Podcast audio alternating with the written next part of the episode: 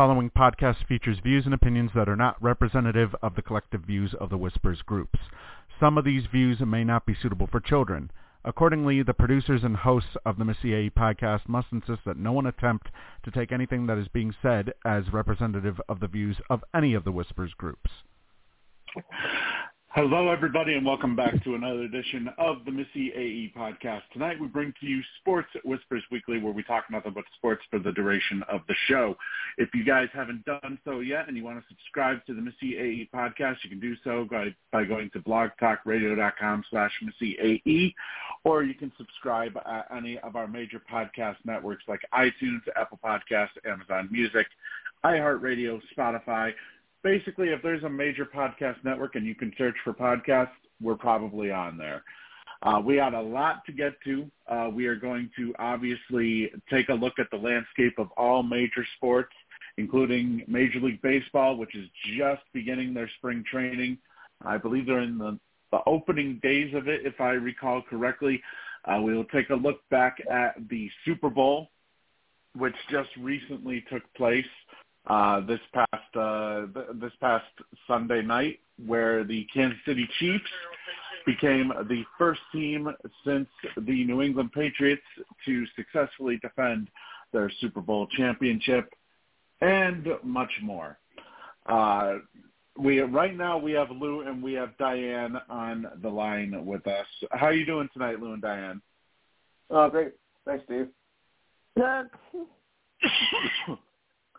Well, that's good. Well, we got we got a lot to get to tonight, so I figure we might as well just start out with uh, with the Super Bowl because yes. Lou, I got to tell you, you know, there was a lot of a lot of hype about this year's about this year's game. Uh, yes. There was, you know, a, a, a matter of fact, I believe a lot of people considered it. Uh, they thought that we were going to see a high-scoring game and it didn't yeah. really look like that at all throughout most of the first half with San Francisco oh, only uh, only having a seven point lead, ten to three at halftime.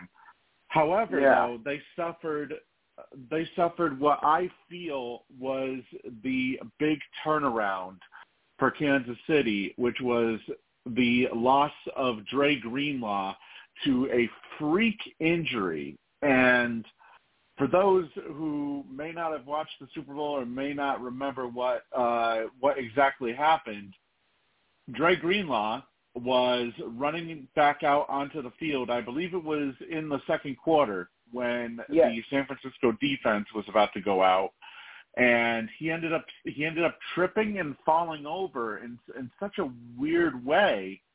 Uh, it turns out that he ended up tearing his Achilles on that one that one single sprint that he had made. I, I mean, such a such a freak injury, and he had been holding Travis Kelce in check for pretty much the majority of the game up to that point.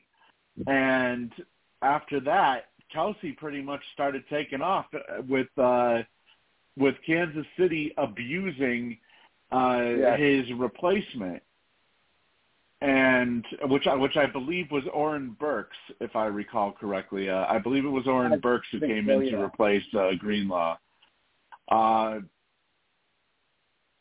but we did have uh, the, this. Uh, we did have a few firsts, uh, or not a few firsts, but a few uh, a few historical things take place. First off, this is the first Super Bowl to go into the new overtime rules for the for the playoffs, which each yes. team would get a possession, uh, I- including if if one team had scored a touchdown, the other team would have the opportunity on the, on that first possession to match things up and score a touchdown as well. Uh, right. Obviously, we ended up not seeing that happen with Kansas City ultimately winning with a touchdown after San Francisco opened up uh, the overtime period with a field goal. But I don't know about you, and uh, we have Alex uh, being added onto the line here as well. Uh, how you doing, Alex? Thanks, Steve. Hey, what's up, guys? What's up, bro? How you doing, Steve? Hey. Uh, not nothing much. Uh, we're just uh, we're just starting up our conversation about the uh, about the Super Bowl, and uh, what Yeah. I was what I was about to say is uh, it it just it re- it really seemed like uh, you know San Francisco after after that Dre Greenlaw uh, injury. Kansas City, it, it, it, Yeah. it almost seemed like you were watching a movie play over again. Like you knew exactly what was going to happen, We- we- and we know you knew that Kansas. City. What, yeah, you know, Yeah. you know the script, and you know that as soon as Greenlaw went down, that Kansas City would uh, eventually take over, which they did.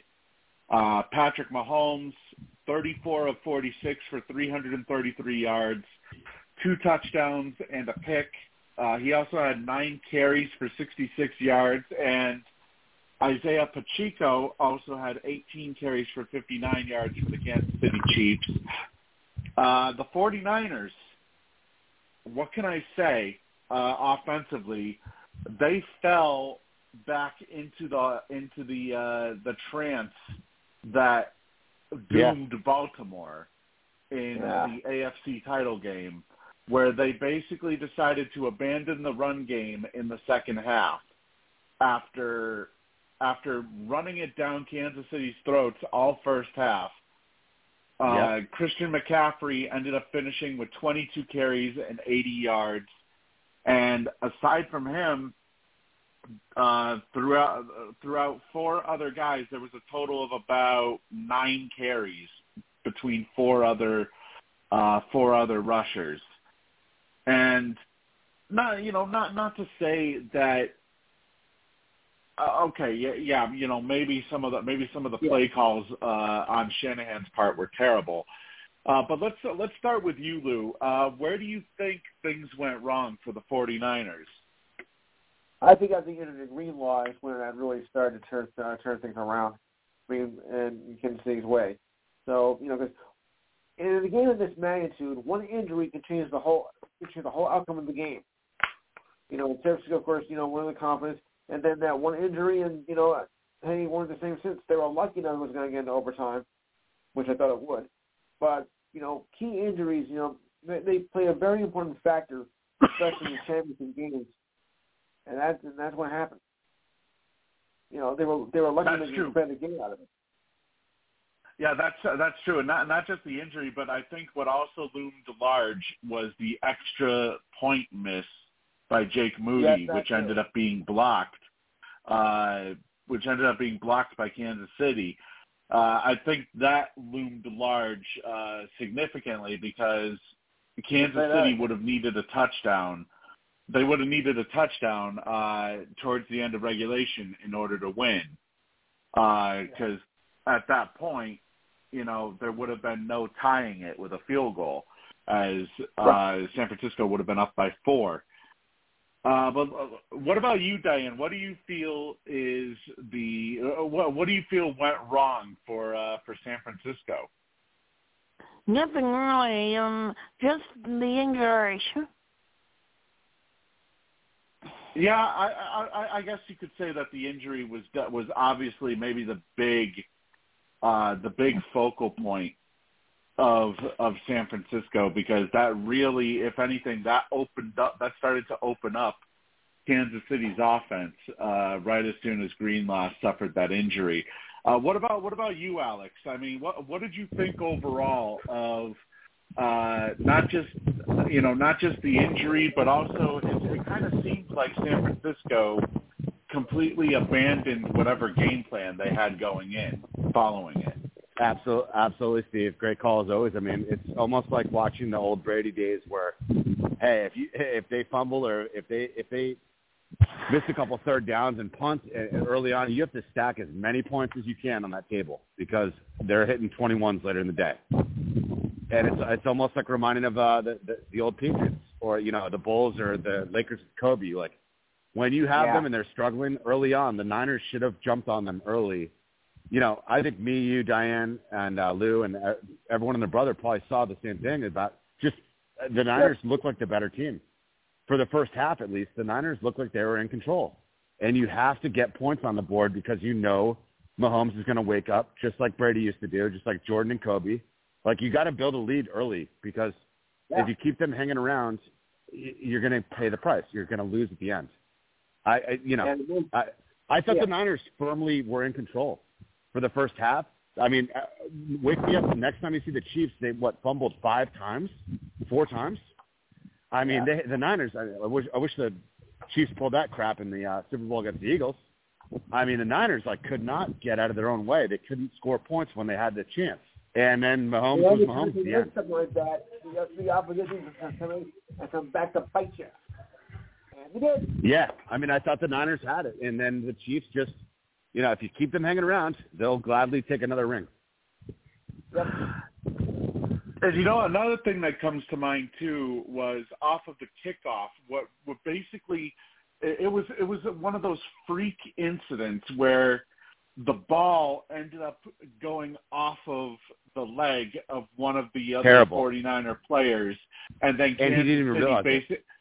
uh, yeah, and he Yeah. didn't even realize it. Then his teammate tries to grab it. Uh, he ends up fumbling that, and then Kansas City immediately jumped all over it. I mean, it was just to me. Uh, I mean, obviously that's not the, that's not the real reason why they lost, but you know, the, it, it just Huge factor, Like big factor. it seemed like the the injury and that freak moment because we know in, in every Super Bowl there always seems to be one freak moment that always happens. Like uh Yeah, for course. example, Odell Odell Beckham Jr. with the uh with the helmet Uh-huh. catch. Uh or no, not Odell. Who was who was it that had the helmet catch? Was it David Tyree, I think? D- David Tyree with Yeah. with Eli. Yep, David Tyree. Yep. Yeah, David Tyree had the helmet catch. Julian Edelman, uh, when he had the uh, the bobble catch in uh, in the Super Bowl against the against the Atlanta Falcons, where he it looked like he had it, and then he literally he bobbled it right as he was down on the ground, and somehow somehow caught it again. Uh, Incredible. You know, it, it just seems it seems like every Super Bowl there's always one freak uh one freak play Yeah. that defines that Super Bowl. And Yeah, I think it really plays into you uh, you know, I I was just gonna say I think Steve when it comes down to stuff like that, when something's so like momentum changing, when it comes down to one play, it always favors the team. You know, whether it's the Bulls or Lakers or, you know, Yeah. you can look at any team in any sport when they're used to winning it all. I just felt by the end of the third quarter the Chiefs are going to win because when that freak play happened, it's like, well, the Chiefs are comfortable. The Niners are Yeah. like, oh, here we go again. Here we go again. The Niners mentally, I think, defeated themselves. Right. And by the way, I don't buy that bullshit explanation that they said of, oh, we didn't know the overtime rules. If you didn't know the overtime rules, that's on Shanahan. That's on I've heard that Shanahan to not have informed you guys, even though the referee himself informed you guys at the start of the overtime what the rules were. I even said it on my show, and I'm glad somebody agrees. How do you not know? You were it was explained to both teams well, at the start of our time. We'll be in the coin. You Explain how it works. And you think, uh, I don't get it. How dumb are you? Obviously different than I thought. You Even I knew that. Guys, I think the real question was about the overtime rules was in preparation, you know, in practice. These guys are growing behind the scenes, getting ready in Vegas. I don't think they reviewed the overtime philosophy, uh, the scenario. And Andy Reid and Mahomes, you know, they're doing their homework at night. They were prepared for it. Uh-huh. I, so I really think there was an edge there.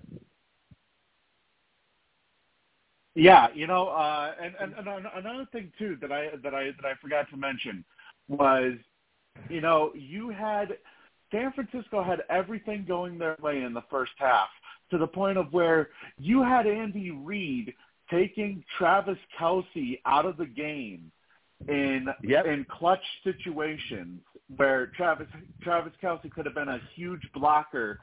Uh, I think it was on the San Francisco touchdown that they had, where he could have been a huge blocker to, or no, not the San Francisco touchdown. It was uh, Kansas City, where was it intercepted or did he or did he fumble the it was ball? In the, it was in the or something. it was in the second end quarter. Uh, Yeah. it was in the second quarter, Steve. Good call. It was in the second quarter, and uh, it was near the end of the half. And, and Kansas City had what, you know, six points, three points on the board, and Yeah. uh, Kelce was absolutely livid.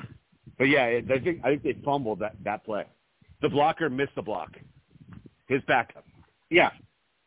Yeah, and he literally sta- he and and not just not just that, but the fact is that he literally started like started charging at Andy Reid Ridiculous. for and I'm I mean it it went uh, that one instance went all over all over worldwide news like Fox Sports, TMZ, uh CNN, uh Fox News, you know, the, a, a whole bunch of outlets were picking up that one that one uh situation that ended up taking place. Yeah, I mean that's another. option. I mean, the the Niners had the they had the moment. The, the Niners had the momentum. It was so obvious. It was just uh, they just didn't capitalize. You can't settle for three when you're going. To, you know, it's like you know you can't settle for small stuff when you're going against the champs. Uh, The Chiefs Yeah, have been no, you- completely vulnerable. The the Eagles should have had them. A, a, I, I can say every time that, that I've seen the Mahomes in the Super Bowl, I'm not trying to laud and, and worship the Chiefs. I'm saying every time I've seen them, they've been beatable. Brady got them, Yeah. But you you cannot squander opportunities. You can't fumble if you're hurt. If you're Jalen Hurts, you cannot do what you did with your if you're Shanahan. You know they left a lot of points on the board. You go like you said, Steve. You're going away from McCaffrey. McCaffrey's the best running back the last ten years. Why are you not feeding him the ball religiously the whole game? Yeah. Want to be more precise? Yeah, what just- are you doing when you're not doing? What was it? What what, what I mean, what was it? you, uh, you have Christian McCaffrey. Feed him the ball. You have Christian McCaffrey. Right. But Lou, what what did you say? You said some sort of percentage. No, I said like you know, if they, what did you do or what did you not do? So, uh, you know, I mean, yeah. Because the thing of it, they weren't, they really weren't using their head in the overtime. I mean, the 49ers that is, and you know, that's what happened. Like, what were you what were you thinking, or were you not thinking at all? Right. That was a whole totally different story. Uh, Shanahan saying, "Oh, we're preparing for the third possession." I mean, even the coach didn't realize what the stakes were or what the implications, how to actually play the overtime. I mean, come on, they were like handing it over to KC on a platter. They should have done their homework. Uh, yeah. Mm-hmm. Yeah, and I mean, love him or hate him. I mean, the Chiefs, Mahomes, and you know, my favorite coach ever, Reid. I love him from the days of the Eagles. I mean, they they do their homework, and Yeah. they'll gladly take another ring. I thought the Niners should have had that ring, but the Chiefs got it. Yeah. You think Reid is going to stay now? Because there were rumors about him leaving, and I think not retiring. So you think he's going to stay now? Yeah, Andy's back, and yeah, yeah, Swifty, He is Swifty back. Kelce's back too. They're back for another one. They want to they want a three-peat. So I don't think they will. I definitely. know. I mean, the past two years, I haven't thought they would. But you know, whatever.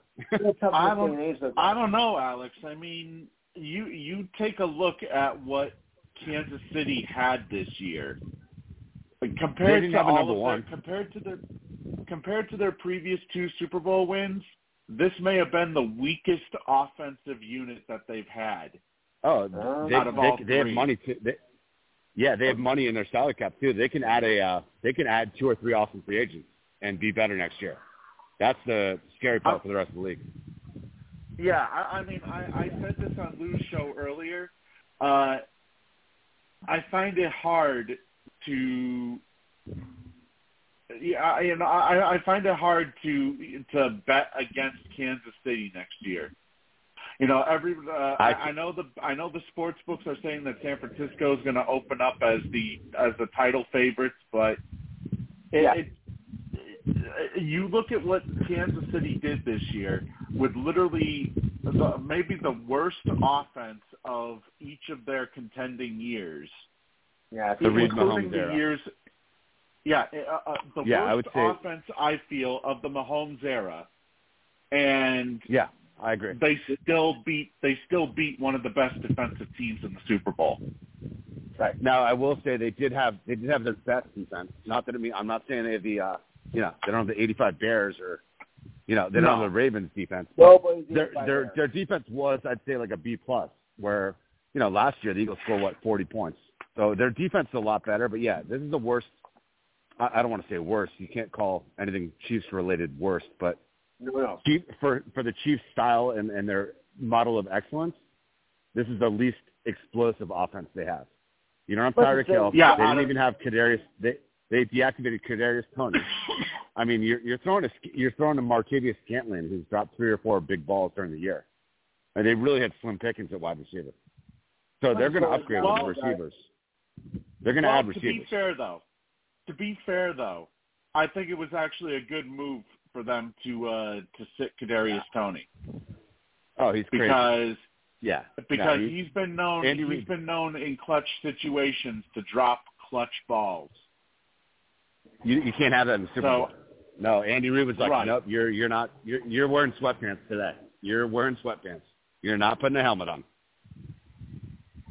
So I don't, you know, I don't blame Kansas City for for sitting him because you you don't want that to potentially to potentially happen where you have uh you have a big moment in the game where a catch is needed and if the ball is thrown his way and something happens where either he drops it or he fumbles it into an interception you know you don't want a situation like that to Yeah. potentially happen so i don't blame kansas city for uh for sitting kadarius toney in the super bowl Not one bit. uh like they Not did one this bit. year Too risky. Uh, Too risky. I mean, think about that. Every every play is absolutely monumental.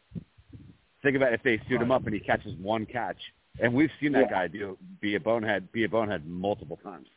Okay, it's not not the Right. time to uh, prove that you're normal in the Super Bowl. You can prove that you can prove that you're mentally normal next training camp, not in the Super Bowl. But I mean, ju- just take a look at the just take a look at their offense, though. Kansas City this year. Uh, Travis Kelce, you know, nine nine catches, and obviously, I mean, we got basically out of Kelce what we expect out of him. Uh, Yeah. You know, nine catches, ninety three yards. Mecole Hardman, he finally showed up, three catches for fifty seven yards. Uh, Justin Watson, uh, who's, I mean, this is the first I've heard of him three catches for 54 yards. Rashee Rice was a little low though, six catches, 39 yards. So, Oh, uh, you know, for a guy who's as fast as Rice, uh, it, it you almost feel like you could have gotten more out of him. So yeah, no doubt. He left a little, little, little bit of uh, butter on the table. I mean, he. I think de facto, default. I think right now he's their number one. Talent wise, there's no one else. So it's, Right. you know, Watson, Scantling, and Rice is a what? I, I'm probably a second round pick. I'm not sure, but yeah, he's kind of like the guy. But I mean, imagine if KC adds a, uh, you know, a Mike Evans or someone like that. Scary. Right. I mean. Mahomes has If won. had- Yeah. Mahomes won. Mahomes won two in a row after they lost Tyreek Hill. So I mean, Jesus. yeah. Yeah, it's it's ridiculous. I guarantee you, uh, you're probably going to see Kansas City either through the draft or through free agency. You're going to see them add another impact receiver, whether it's so. Mike Evans, I mean, it, uh, whether they whether they find somebody through the draft like they did Rashee Rice. Uh, they're gonna they're gonna go for another impact receiver, and I'll tell you this. Uh, as far as Kelce and Andy Reid go, whether or not you know, are they going to retire? Are they going to come back? they're fine. They will be. They'll both be back. they will be with the team. They will be with the team until this run ends. Exactly. Yeah. Thank you for No, answering. that- I mean, thank you for you know, you just you just stole the words you know out of my heart. I mean, that's obvious. I think they're both such competitors. You notice Reid. I know uh, he's not the sharpest, you know, not the spryest uh, chicken, whatever you want to call it. He's an older guy. He's a little bit big. He's eaten more uh, Yeah. cheeseburgers than I have lately. But he wasn't even fazed. There wasn't a big blow up. He didn't yell. He didn't throw his headset off. He played it off because Kelce in the heat of the moment, he wanted to be in there. Uh, better way to do it, you know, maybe in the locker room, maybe not Yeah. during the Super Bowl. But hey, it's Super Bowl. I mean, Kelce, they they they quiet, they they put a towel over it and, and wrapped it up. They didn't make it a, bigger than it was. So I mean, I don't I don't know about you guys. Do you guys think that was a huge blow up? I mean, I think that's just Kelce saying, "I want a damn ring." Yeah. Well, I agree with you. you know what it sounded like or what it seemed like and i was i was i was checking on social media throughout this whole thing as well there were some people that believed that we were seeing the final game of travis kelce with with how everything was Yeah. Imploding uh how travis kelce uh you know went after andy reid like he did and uh, let me tell you right now if it was any other coach if it was somebody like if he went after somebody like Belichick like that Yeah. he would have been benched the entire rest of the game. His kneecaps would have been crushed. Yeah, you know, you're right. You're right. Oh yeah. I, I think that was just that was just two ultimate. That was two competitors. I mean, Kelce's uh, just fired up. I mean, he wants to win a Super Bowl, Right. And regardless of Taylor and all the other, I don't think uh, uh, I don't think Kelce's chasing the whole thing with the whole Taylor Swift. He doesn't need that. That's what a few idiots No. that I've known that. Oh yeah, he's just chasing. No, dude, he's well respected. He's maybe the best tight end of all time. I think he's pretty comfortable in his own skin. He just wanted another ring. He wanted to be in there every single play. That's why he flipped out. And he, I don't think he was going to retire either way. He's he's a really good competitor. You know, he's never been in trouble. I mean, come on, give the guy a little break. Yeah. Has his brother ever been in trouble? No, I mean they're both they're both Kelce? awesome. And, and Di, I mean Diane Kel, his brother Jason's like the leader of the Eagles, my favorite Eagle, and he might retire. Okay. He's he's a couple Okay. years older, but Yeah. Okay. Well, let's be fair though.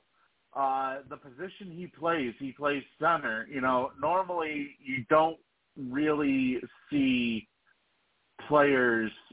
You, you don't really see linemen have long-term careers, where especially when you consider all of the, uh, uh, you know, all all of the uh, stress that he puts on his body on a uh, on a weekly basis. You know, guarding. Uh, guarding, uh, you know, uh, Jalen Hurts. I think the one player that who was that former Rams guard or Rams tackle that uh, now Oh, which team, works for uh, Uh, from the Rams. Who who who was the uh, the guy that now works for NFL Network? oh, you're talking about a Rams lineman. Oh, you're pushing it. I, oh, no, I mean not Kurt Warner, not quarterback. You're talking about a lineman. How, yeah, Howie Long? lineman. I think it's I think it's Whitworth or something. Oh, and Andrew Whitworth, yeah, former Bengal, former Bengal too, former Ram, left tackle, six Yeah. seven, Yeah, so Irish, seeming so- Irish guy, like red, blondish hair, big guy with a goatee. Right, yeah. So he retired at like the age of 39 or 40. It's very Oh, yeah. rare that you see that. linemen in this in this game in this day and age in this version of the NFL go that long for Well, Kel- I mean, uh, you know Kelce's for a career. 36. I just think Right. Kelce's 36. I know I'm bi- I know I'm biased, but point blank, think about Kelce. That guy's a competitor, just like his brother Travis. And Jason, Right. the, the Eagles were sniffed. They, the, the Eagles were, I mean, they were closer than the Niners last year. They were a lot close. I mean, they were just as Yeah. close last year to have the Super Bowl. I don't, Jason Kelce's not hanging him up. He's coming back one more year, I think. I know I'm biased, but I mean, you think he wants to go out getting blown up by the Bucks? The Eagles' year was a travesty. They want one more chance. I think he does. I mean, what do you guys think? Do you think Jason Kelce, the Eagles, going to retire? I think he's going to go one more run. Uh, I think he could go. It's a one- tough call. uh, what is he? Is he is he a free agent? He's 36. No, I mean, I don't even know what his contract is. He's, Let he's me not going to suddenly go to the. Yeah. Yeah, he signed a one-year deal, so he's a free agent this year, I think. No, he's not, he's like Mr. Eagle. He's not going to suddenly jump out somewhere else. Oh, wait a he's minute. got, he No, wants to never play one more year for the Eagles. Yeah, He's no, not going to go sign on. on another team. He's not signing So another team years suddenly. 25. You're right. He's gonna retire. Okay, no, never mind. Never mind. Uh, so he is under contract for one more year for this year. So Yeah, and he said like, He- "Oh, I think I'm could done." Like, he, he told us. Sorry, Steve. Well, I was just saying he could probably just play out the remainder of his contract because Well, yeah, I mean, uh, I, I think he wants one more year. was signed through 2027.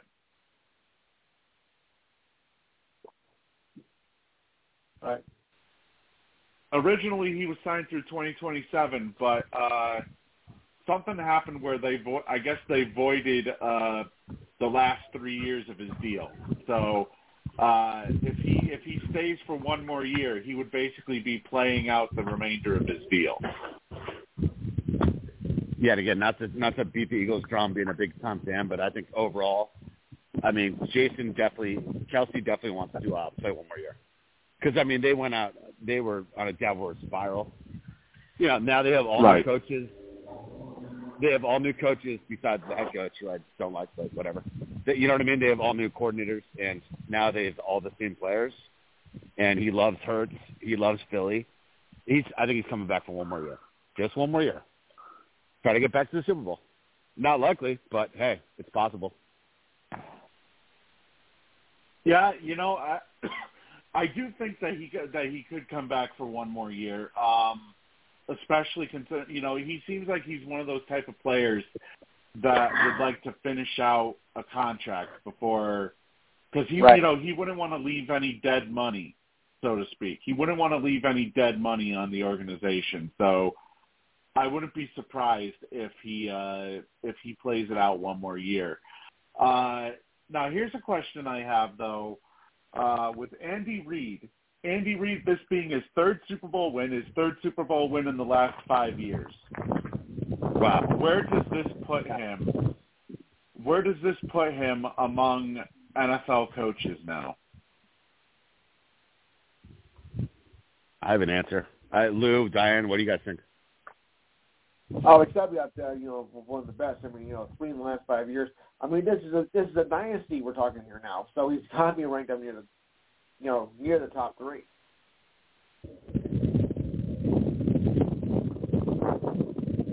I mean, what what what what are your thoughts, Diane, uh, when it comes to Andy Reid? Where where where does he uh, sit on the on the all time list of coaches after this Super Bowl win? Top first. What about what about you, Alex? Uh, I mean, you probably Yeah, I think- uh, con- con- considering you know he is the former Eagles uh, coach, what uh, what are you, what are your thoughts on uh, on where Andy Reid? Yeah, I got. Yeah, one, I got a sweet spot for him. I, I really love the guy, and then two, I, but I know how good he is. So yeah, I'm gonna say you know he's right there with Belichick, and you know not for nothing, um, you know the guys of Lombardi, Tom Landry. I mean, if you say you Right. know Belichick is hand down the the best, I don't I don't know if I agree with that totally, because I think Lombardi's great. I think our the past 30 years, Belichick's the best. I think no, I agree with you. I think Belichick's the best, and then I think the Yeah. last what 10 years, or now we're like if you want to say five years, you know, from the last five years to the next five years, you know, if if they stay together, if they if they get one or two more, you'd have to say he's right there with Belichick.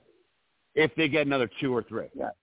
If they get another two or three, I'm not saying it's going to happen. I'm saying that might be a possibility where it's like, you know, you might have a you know, Kobe Jordan thing. Who's the best? They're both incredible, right. but I, I think Reid. I think that's why Reid is sticking around. I think that's why Kelce's sticking around. If they three-peat, that's pretty badass.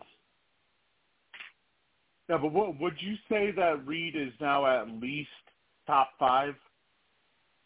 yeah, all time? overall, yeah, not as good as Bel, not as good as Belichick. Oh, top five overall, definitely. I'm thinking he's sticking around with Kelce. I mean, if they go three in a row right now, now you're getting into Patriots play. And then if you know if they both stick around the next three or four years, if they win two more, what does that put them at? Five. What did Brady and Belichick have overall? Uh, Brady has. I'm not seven. saying they're- Oh, I'm oh, not oh, saying- you're talking. You're talking about a coach. You're talking about a, co- a coach quarterback tandem. Uh, Brady and Belichick Yeah. have six together. Wow. Okay, so Patrick and Andy have three. I mean, yeah, they they might, you know, they're in the conversation. I I put Bill over him a Right. little bit. you know, I also, you know, it's also like recent, you know, whatever you want to say recall. I mean, without Brady, I just see that, and then I see Reid now really blossoming. So I don't think Reid wants to go in there. I think Reid kind of, if he gets a couple more rings, he's going to say, hey, you know what? Why not me over Bill? I, I mean, the guy's an offensive genius. So we're getting to that territory. He's kind of he's getting up to the uh, Patriot land. If they win another couple ones, there's a long way to go. Yeah. Yeah, I mean, I, I definitely think uh, there's, you know, I, I definitely think that there there is a, a case to be made when it comes. I think to, Brady, Brady uh, Belichick are the best ever. I think Brady Brady Belichick are the best ever. But I think I think uh, Reid and Mahomes are kind of like saying, "Hey, yeah, they're they're going to try to kind of go for that. they're they're both not retiring. So I mean, if Yeah. you give them another Yeah. three years, they win two more, then then you have five rings. Now it's a real discussion. It's it's already a, a debate. I mean, Kansas City fans are, are already kind of talking about that. It's interesting. Yeah, Yeah, I mean, I'm not, you know, I'm not, I'm not talking about what. What was that, Diane? Isn't Reid getting up there though? Maybe it is Yeah. time for him to Yeah. retire. Yeah, he is. He's being up there Maybe for it sure. is time for him to retire. Uh, Yeah, I think uh, Andy Maybe. Reid. I think he's, I think he's what in his 60s right now, 65. I thought it was Yeah. Big Red. Yeah, maybe it's time for him to. I love the guy. His, I mean, his wife is like, okay, honey, I, the guy's never turned down a Yeah. cheeseburger. He's kind of getting up there, and he's a big guy. Got to slow down a little bit. Well, hey, I mean, you know, he he has all those uh he has all those endorsements. Yeah. Yeah, He has all. Yeah, he has all those endorsements now from uh uh you know for uh when it co- when it comes to uh to cheeseburgers and everything. So uh Uh, I mean, he's definitely he's definitely uh, you know made himself quite a uh, you know quite a uh, killing, not just on the uh, on the football field, but off the football field as well. yes. But I, I mean, you just you you take a look at technically this is his fourth Super Bowl win, but his third as a head coach. He had a uh, he had a Super Bowl Right. win uh, with the Green Bay Packers. Packers back in Super Bowl thirty one. Yep. So yep. Since when Uh, did he coach the Packers? And he, Long- and he, he well, he started with. Mike Holmgren. He started with uh, Brett Brett Favre's guys, and he grew up to. uh Oh man, I mean, he had four well four close shots with the Eagles. Yep. I mean, Reid's just getting going now. He's old. He's older, but now he's like, wow, I'm with Patrick. I mean, that's his ultimate quarterback. I think for any coach, that's the ultimate quarterback you want, Mahomes. So Reid's not retiring anytime soon. He's like, now I got the Bill guy going with me. now he's really, you know, now it's hard to leave now, that uh, situation. You know, yeah.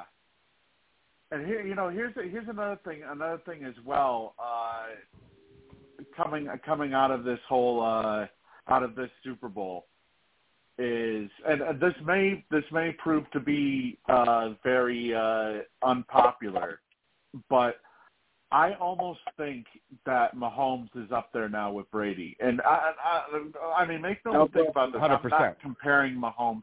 I'm not comparing Mahomes to Brady because Mahomes said it himself. Brady, uh, I'm 0 2 against Brady in the playoffs. So That's fine. like literally if you're matching up if you're matching up the two of them you know there's obviously no comparison but you have to take when you take a look at at the comparisons between the two when it comes to being able to take command of a team and being Yep. able to you know bring them back from bring them back from behind uh make game winning drives and I mean, I mean, just take a look at his resume. He won the MVP again for the Super Bowl. Three-time Super He's Bowl the MVP, three-time Super Bowl champion.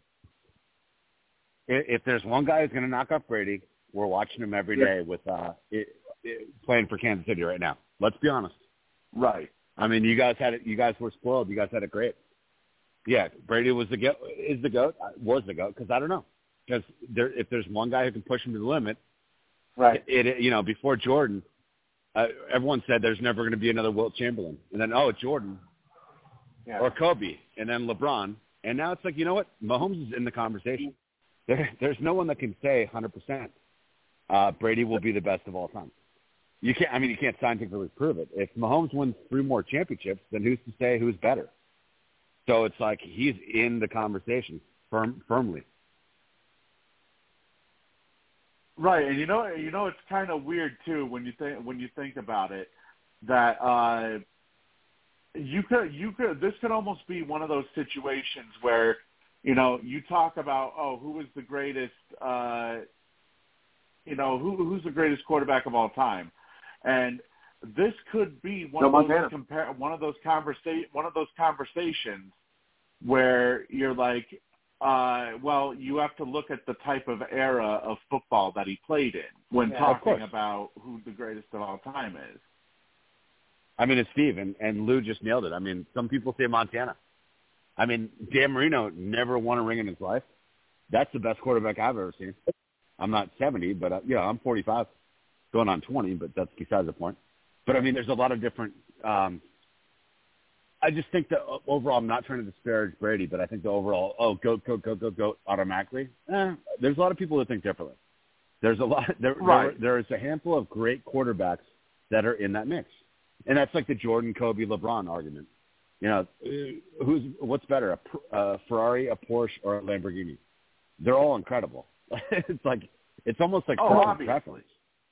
It's almost like personal preference. I mean, Brady right now, if Mahomes keeps going on this trajectory, I think Mahomes. I, I don't know. Mahomes is the best I've seen in the last 20, 20 years. Well, that includes Brady. So it's like, uh, it's a tough call. Brady has more rings. To, uh, to, to me, Mahomes is more physically impressive because he's, I don't know, throws harder. I don't know what it is. But, you know, Brady right now has the upper edge. Right, but Right, I'm, ta- I'm has the talking about in terms of yeah, but I, I mean obviously I'm ta- I'm talking about in terms of you know when people look back at this, like obviously we don't know how many more Super Bowls Patrick Mahomes is going to win, but of course not. He could, he like- could, he could never get back there again. right, Right.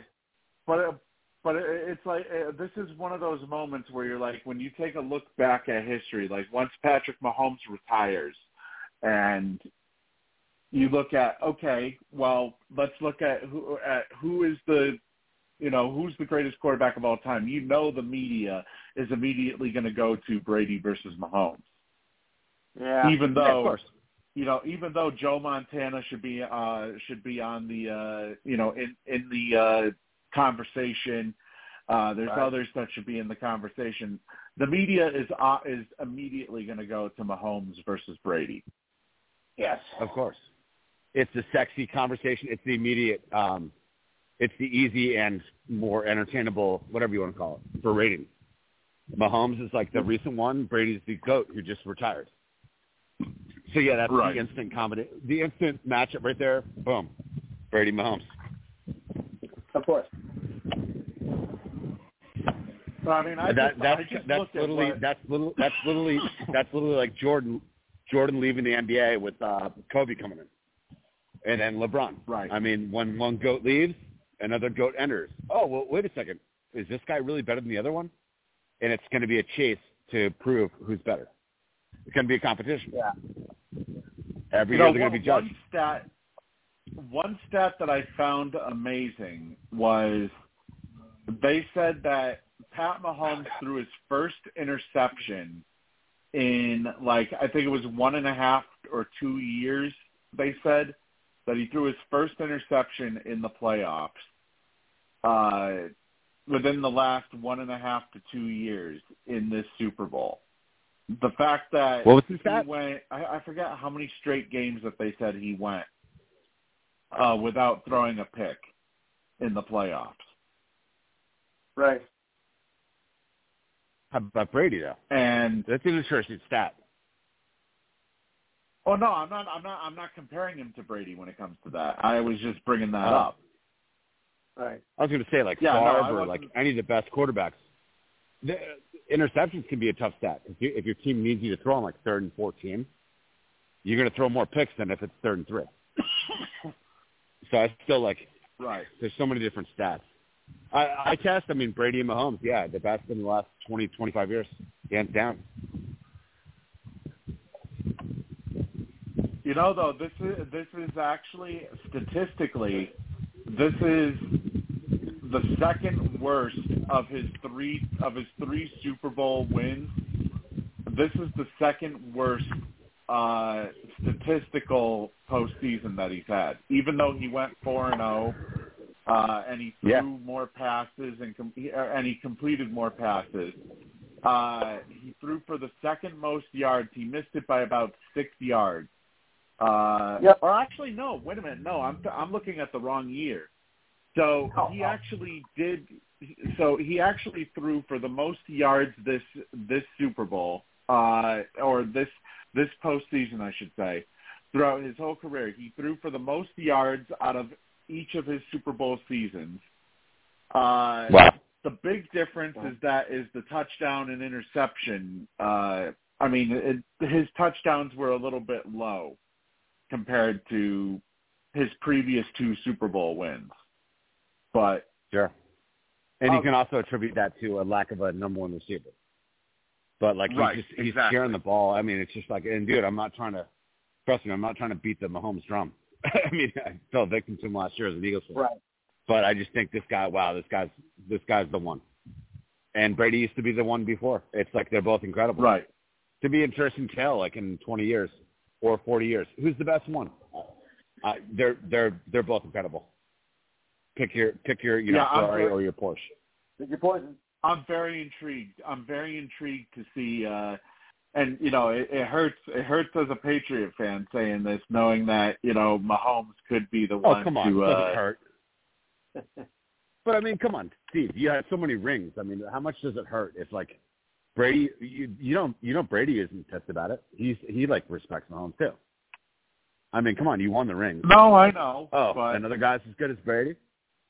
It, that's the way the evolution is, man. There's always going to be better people coming in in five, ten years from now. Yeah, it's it, it it's more of a case of you know I want it to be my guy. You know, I want I want I hear you. I want I, I I want my guy to to have the uh you know to have that position basically. the goat status. Well, you know yeah, what? He still does. the goat status. He still does. He still So does. We can't. We can't assume anything. I mean, Mahomes could go to Right. uh, the Raiders. No, I'm just kidding. But no, I mean- no, there's there's no there's I don't know there's about- I a mean- fat chance that that's ever happening. Yeah. I'm kidding, but I mean, hey, he he's gotten a little bit lucky these last two Super Bowls. I don't know if you guys agree, but Lucky. you know, it wasn't exactly a wipeout. I mean, he could easily No, not I win one again. Yeah, he's agree. gotten a little bit lucky Yeah, I- twice. Yeah, I think Jalen Hurts should have one, but I mean, and then I think Purdy should have gotten one if Shanahan was doing better. So I mean, yeah, I mean, Problem Mahomes could win three more. is Mahomes, Mahomes could win three more, or Mahomes could win zero more. It's really up to Mahomes. Yeah, you know the problem with Shanahan is I look I, I I literally look at his three Super Bowl chances, two of them as a head coach, one of them as a as a coordinator. I look at his three Falcons, Super Bowl 20, chances. 28 to three. 28 to three. Yeah. He blew that. He was the one who yeah, blew that. exactly. He's not. A, I don't And think he's a great you know- coach. But whatever.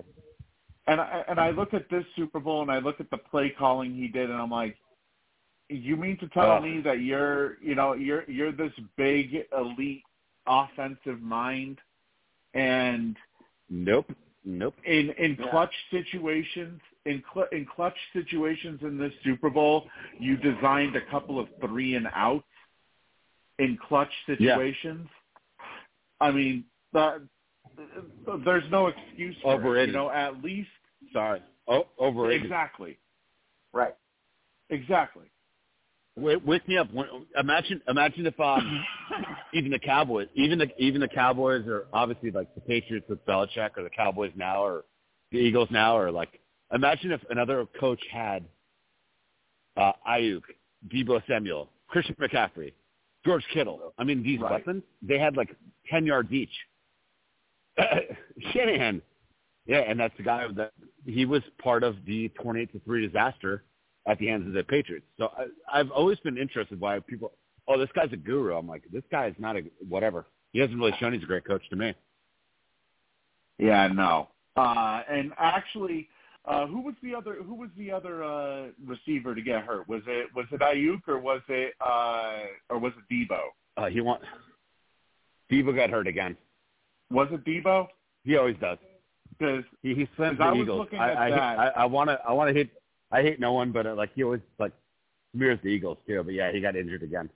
I think Aiyuk, Kittle, and Deebo had like 30 yards combined. If you look at the stats, just I mean I don't know if that's play calling. I, I don't know what it is, but like you have to show up in the Super Bowl against Mahomes, or you're gonna lose. Yeah. Yeah, because I mean, I, I was I was looking at that. I, I, I was looking at that, and I'm like, man, you know, he's ba- uh, they're basically they're screwed if they, uh, you know, if they try to.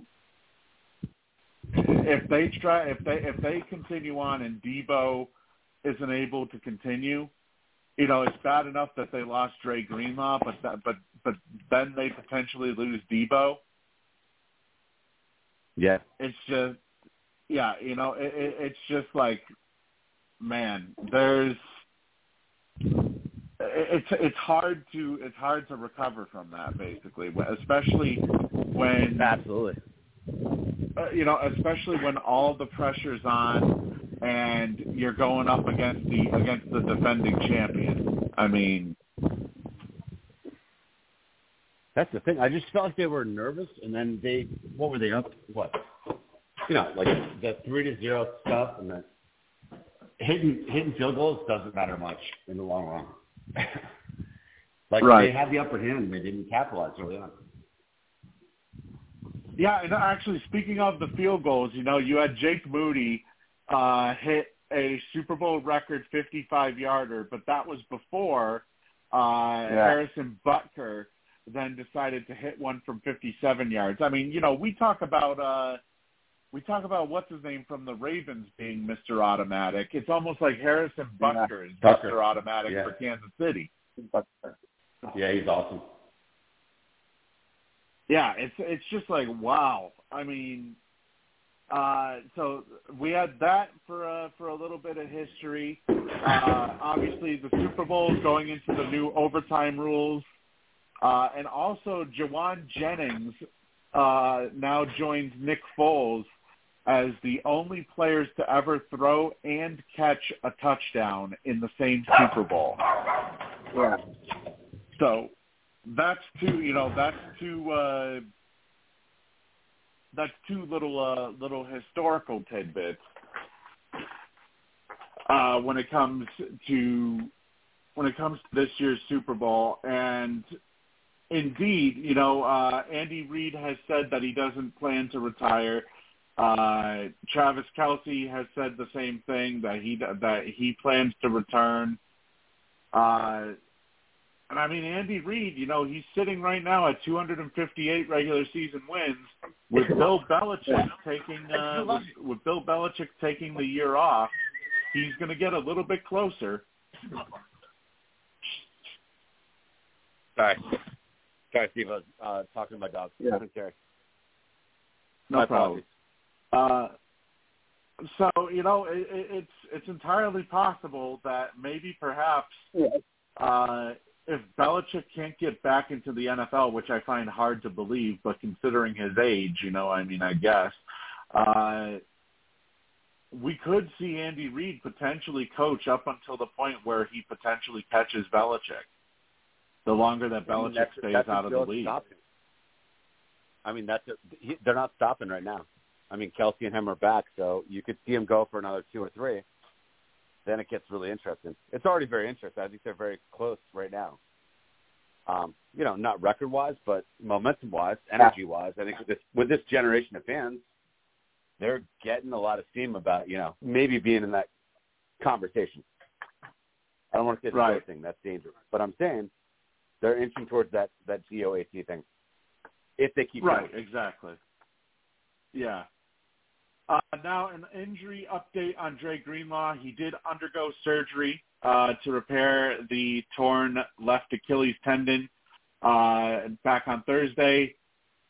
It looks like he will be highly questionable for Week One. Right now, his recovery time Yeah. frame places him places him being ready uh, for I think it's the second week of the preseason, which and that's just before he'll even be cleared.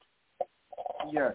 So we're likely going to see a long recovery time frame for Greenlaw here, and I I mean that's that's just what that's what that's what makes it so rough when it comes to uh, when it comes to Super Bowl teams or Super Yeah. Bowl injuries. That uh, you know the it, you know uh, before you know it, you're looking at uh, you're you're looking at another NFL season, like literally getting ready for another NFL season six months later. So uh, for Greenlaw, it sounds like at least as of right now, Week One is looking highly skeptical that he will be ready for Week One.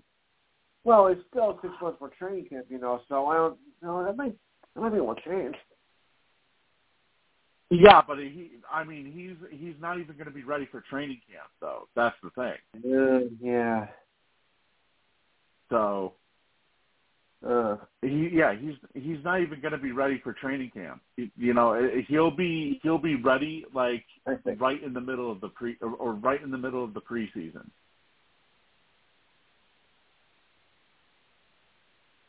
By the way, this just in from the NBA, uh, Damian Lillard officially repeats as the three-point contest champion Uh-huh. for uh, for the Milwaukee Bucks, uh, defeating Trae Young and Karl-Anthony Towns in the final round of the three-point competition. So uh, that that just uh, just coming over the uh, coming over the rounds here.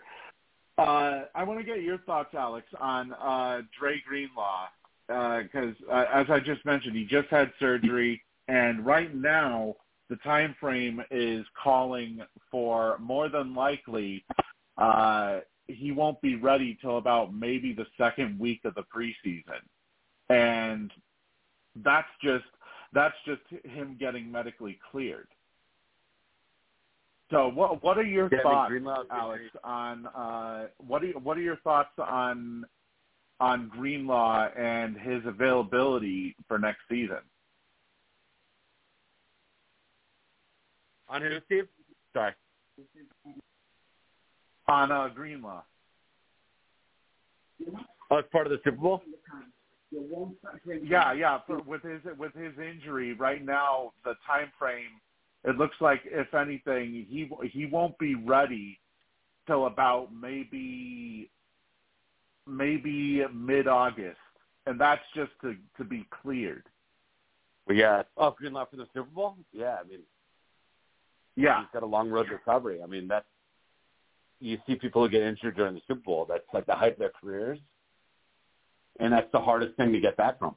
But you know, you got to have faith in the Lord and faith in His system, and He's got money and He's got pride and He's got a family, and I think he'll get back. It's never a guaranteed chance. I mean, and he got injured Right, but I mean, up this could be- too. yeah. Th- This could be a significant setback actually for that defense.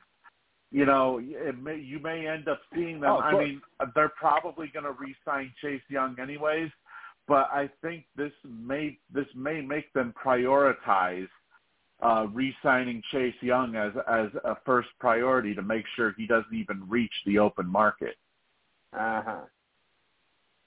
Yeah. Yeah, I mean it's tough. I mean it's Well, I mean, imagine if you or me or anyone or Steve or you know, you get injured in the Super Bowl. It's it's terrible. It's terrible mentally because you're at the highest point of your career and then you you're down and out.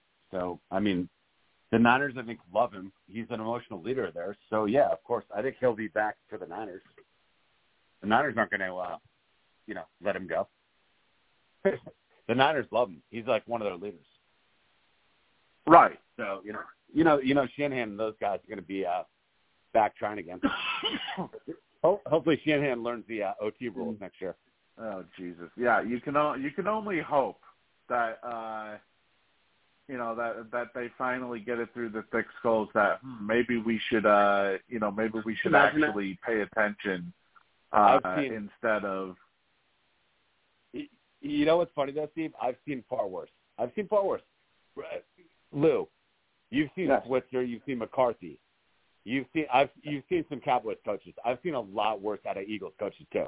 I've seen Oh, Andy yeah. Reid do worse.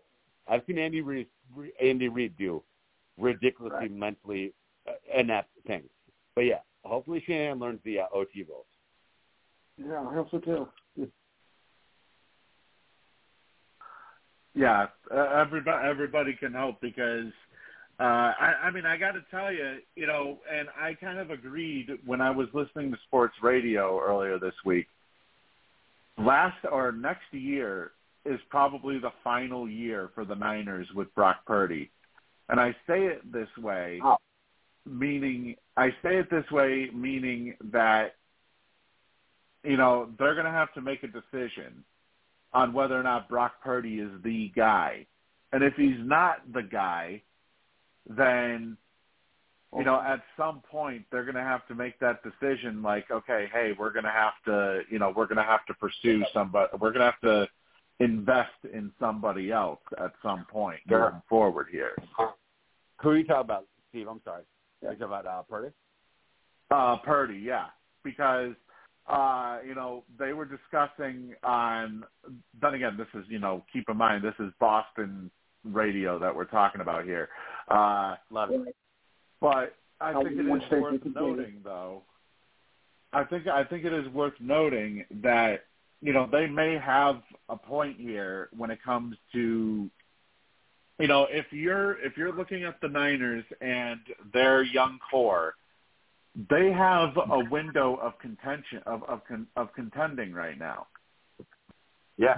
And I mean, if you're if you have this opportunity and say they blow it again with Brock Purdy next year, you know, you you wonder Not you good. wonder, okay, uh, uh, you know, is Brock Purdy gonna ever gonna be the guy, or are they just gonna go?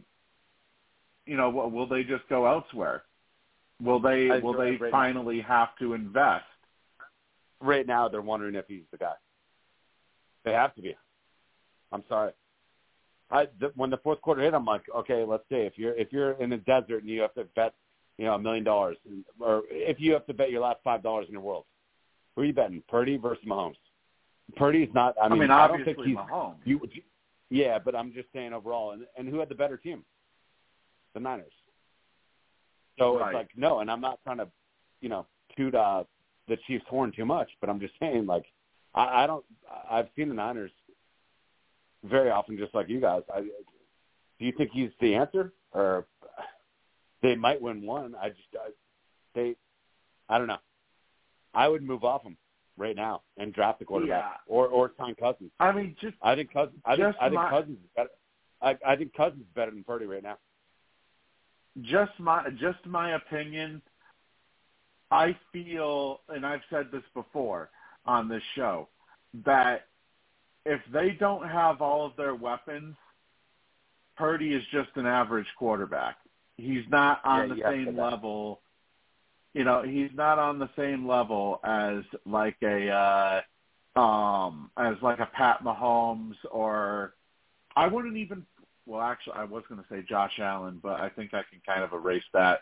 Uh, he, I don't even put him on the same level as you know, like a Jalen Hurts. You know, somebody who can actually I hope you would, elevate their I hope you win. So, well, what I'm saying is somebody who can elevate their player, their teammates. Hurts, Hurts are the best Super Bowl in the last 30 years uh, last year, and but they fumbled and they gave up 40 points to the Chiefs.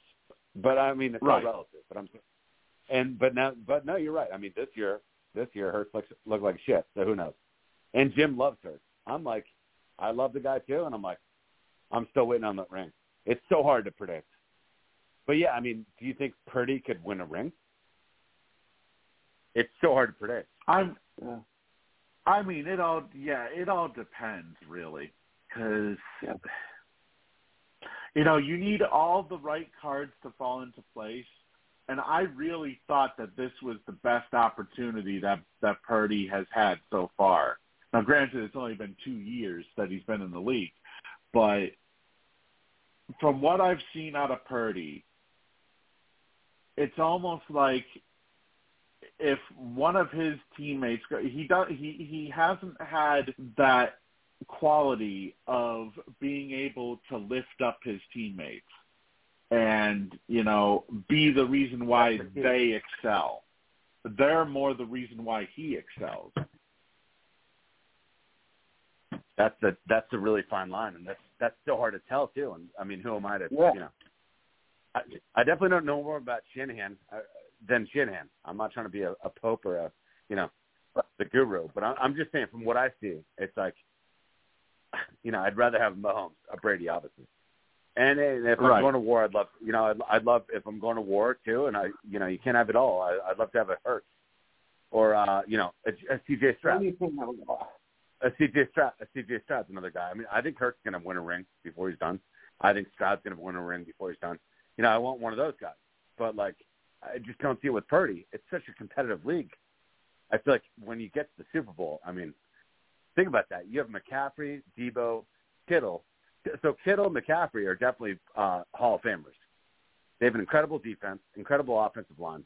Purdy's not good enough. Quarterback. I'm just like, there you go. And I hate to say that, it is what it is. And you know, I I said this I said this thing too. Uh, you know, before the Super Bowl, I had said that this that the Niners probably had a better defense this year than the last time these two teams met up in the Super Bowl. I agree. I agree. So, you know, I, I, I the one thing that everybody's going to always wonder is what would have happened if Dre Greenlaw didn't get injured in that freak in that freak accident. Uh, I'm, You know, there's a win. yeah, he's a linebacker. you know, I mean, no, he's pivotal. Yeah. He's a, one of the leaders. But you have Fred Warner, you have uh, Nick Bosa, you have yeah, he's probably he's what one of their leaders, right? Overall. Yeah, well, I mean, I mean, if you you just you just take a look at what they did, what happened in that game after Oh, he uh, after he got injured. After he got injured, Kansas City basically bullied his replacement. Yeah, that's true. They're gonna So- smell, you know, blood and water when they when when a coach sees that someone's out. They started attacking the guy who was his re- replacement. Yeah, They went right at him. Yeah, no, they did the short stuff over the middle. That's where Kelce started thriving. Greenlaw would have been on Kelce. yeah. I think I think it just I think it really speaks a lot. So it, it I'll, I'll say this about Purdy. You know, he's probably the best Mister Irrelevant maybe that we, that that's ever been Yeah. in the league. But at the same time, you know, it's it, it, there's a reason why he was Mister Irrelevant.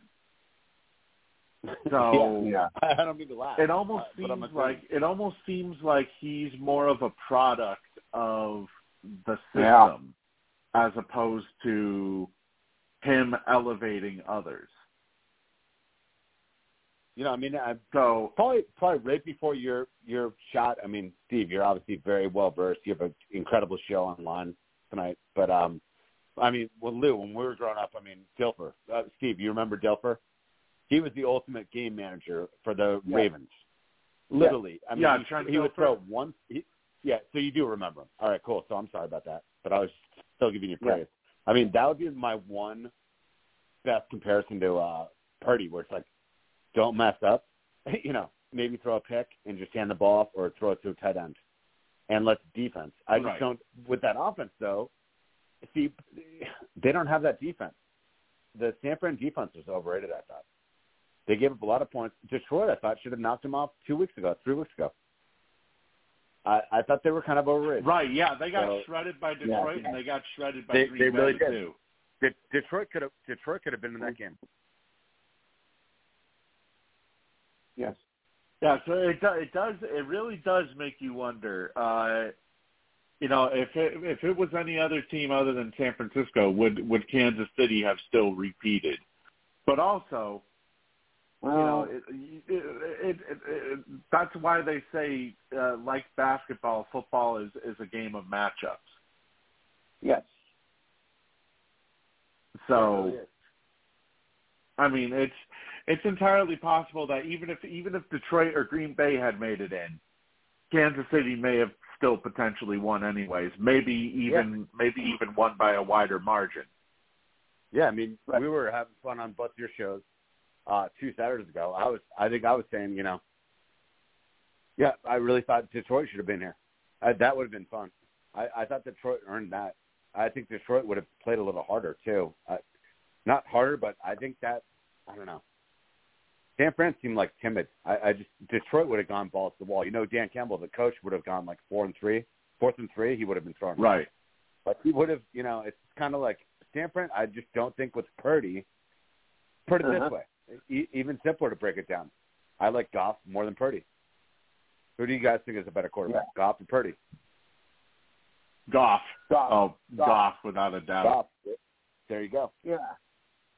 There you go. You know, So if you're even gonna though beat Mahomes- even though if you're gonna beat uh, Get, give me Goff over Purdy any day of the week. Yeah. yeah, even though Goff had a couple of down years uh, offensively, I mean, it's honestly, it's not. I, I don't. I don't think it's really much of a uh, really much of a question. Goff has the experience. Uh, I mean, he's made it to the Super Bowl before, just like Purdy has now. Uh, but the main difference is Goff can get thr- can can actually can actually get the ball to his receiver.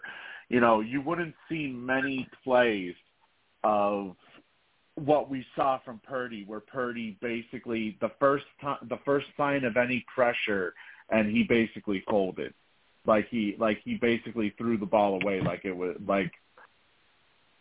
But uh, I, I shouldn't say throw it away, but he basically when he would try to make like a short pass, it would miss by like a mile. Yeah.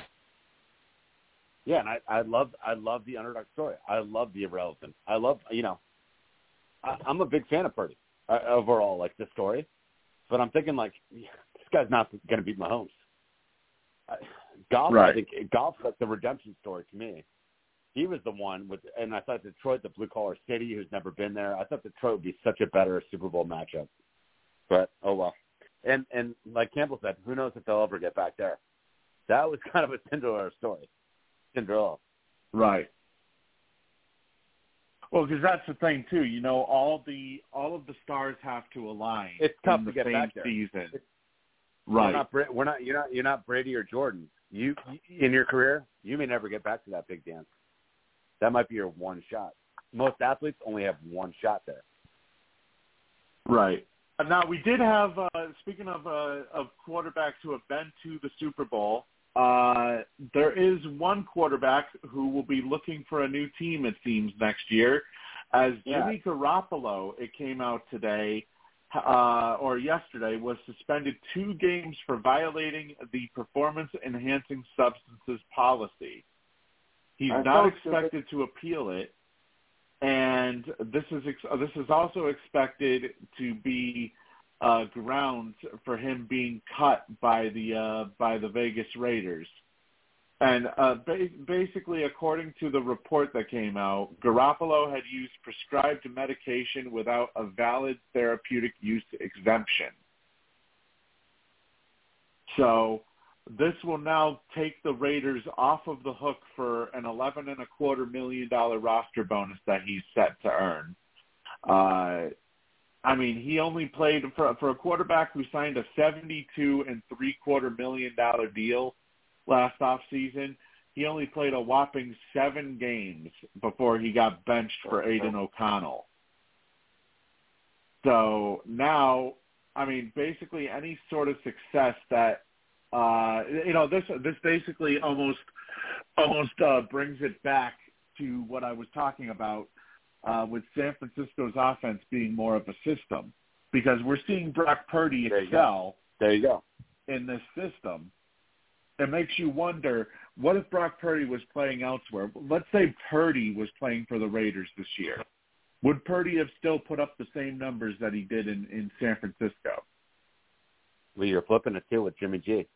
Purdy would have been much better with Davante Adams and Josh Jacobs in uh, Oakland. Yeah.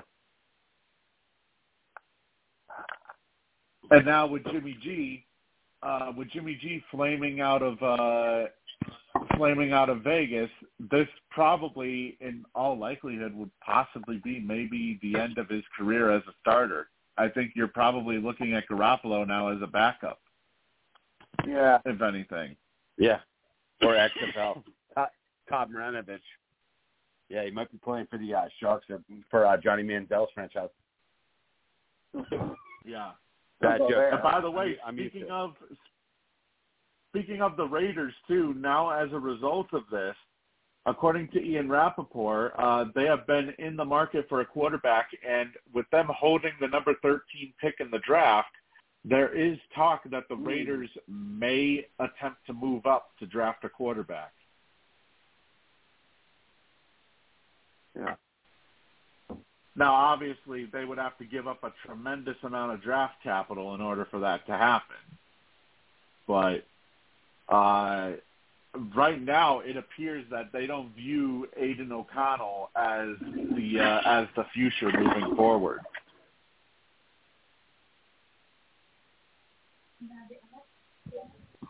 So I found that kind of interesting. Um, also, as well, uh, some quarterback or you know some players that you can take off of the list when it comes to free agency. Uh, Tee Higgins.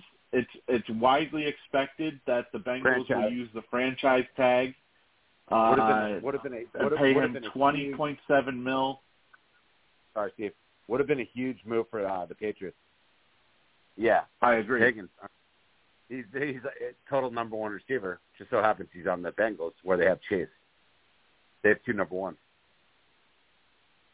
Yeah. But twenty point, I mean twenty point seven mil. There's no way he says no to that.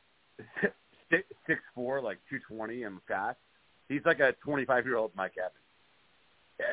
Right. like that would have been. I mean, the Patriots. Uh, Jerod Mayo would have been like, "Please sign us up. Come on." They gotta get Ridley. Yeah. Yeah, I mean there there there's no way that they, there's no way that he says no to that amount of money. Even No. though he could probably get more money on uh you know, it, even though he could he could he could possibly get more money uh total on the free agent market, it wouldn't make sense for him to pass up that amount of money considering the down year that he had this year.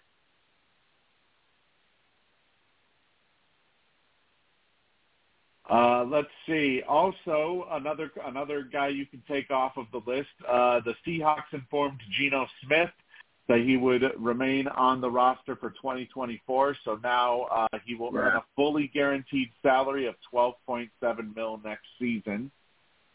Uh, and according to Schefter, uh, the Seahawks believe that in today's market, with salaries soaring for starting quarterbacks, the right decision was to pay the money. So. Good old I mean, for a guy who threw for 3,600 yards this year, 20 touchdowns, nine picks, I mean, it makes sense to uh, exercise that option. I mean, even though even though he did have uh, he did have lesser stats in terms of touchdowns uh, compared to last year, but You know, it's gonna. you know, Uh, it's gonna be the. the you know, it's gonna be the one thing to kind of uh, cause pause and hit the, hit the pause hit the pause button on a contract is a new coaching staff. So Mike Macdonald came in, the Right. defensive coordinator from the uh, the Ravens defensive coordinator came in. So now he's oh, maybe maybe he doesn't have eyes for Geno like uh, Pete Carroll did. Uh-huh. Hey, yeah, he, and you notice his quotes. He said, "Oh, yeah, we like we like uh, Geno's a pretty good player. they aren't in love." Oh yeah. They're gonna dra- they're gonna draft or maybe sign a quarterback. Yeah, possible. I mean, I could see them drafting a quarterback. I don't know about signing. I think they'd probably stay with Geno. Uh, I like but- Geno personally. Yeah. Oh, so do I. I mean, you know, I would, in all honesty, I would take him as a like uh, as an as an option for uh, for the Patriots if they if they wanted to sign a veteran quarterback while also Oh, drafting God, a yeah. quarterback. Yeah. Uh, like say they say they were to draft somebody in the second round or something to be a uh, you know to be one of those uh, one of those guys to to be you know to mentor essentially like what Brady did with Garoppolo when Garoppolo was drafted in the fourth round. Uh, you know this would basically be uh, uh, Geno Smith would be that type of quarterback that you would sign as a bridge type quarterback. I, I mean, I personally, I, th- I still think Geno in the right system could be a very good starting quarterback. in a deep playoff push. But but I also like to I like to see how so overall. I mean, you have two really good receivers, Lockett and DK Metcalf. So you got to put them with like Right. a couple, you know, a number one, number two. You got to give them with the weapons. You got to give the weapons. Like most quarterbacks, they need weapons. Ooh, Jaime Jaquez Jr. with a dunk over Shaq. Not bad. Ah. For for those wondering, the uh, slam dunk competition is uh, is on right now on TNT. Okay, I'll check this out right now. Uh, but he had to, uh, he had to, he had to touch Shaq though. That wasn't really a, ju- a jump over completely. I see. Uh, Yeah. uh, oh, and by the way, uh, uh, Steph Curry won the uh, battle between him and Sabrina uh, Ionescu, twenty nine to Really? twenty six in the three point competition. Of course, Um, I'll be there. Jesus. It's so I mean, not system. really surprising, but not really surprising, but it was a good showing for Ionescu though. That's cool. Yeah. Uh, also, uh, Mike Garafolo has reported that the Steelers and Mitch Trubisky have mutually decided to part ways, making Trubisky a free agent, and the Steelers will take a dead cap hit of about 4.6 million to part ways with Trubisky. Uh, what this tells me is that, well, number one, obviously, you know, Trubisky was going to uh, was going to basically uh, go toe to toe with Kenny Pickett.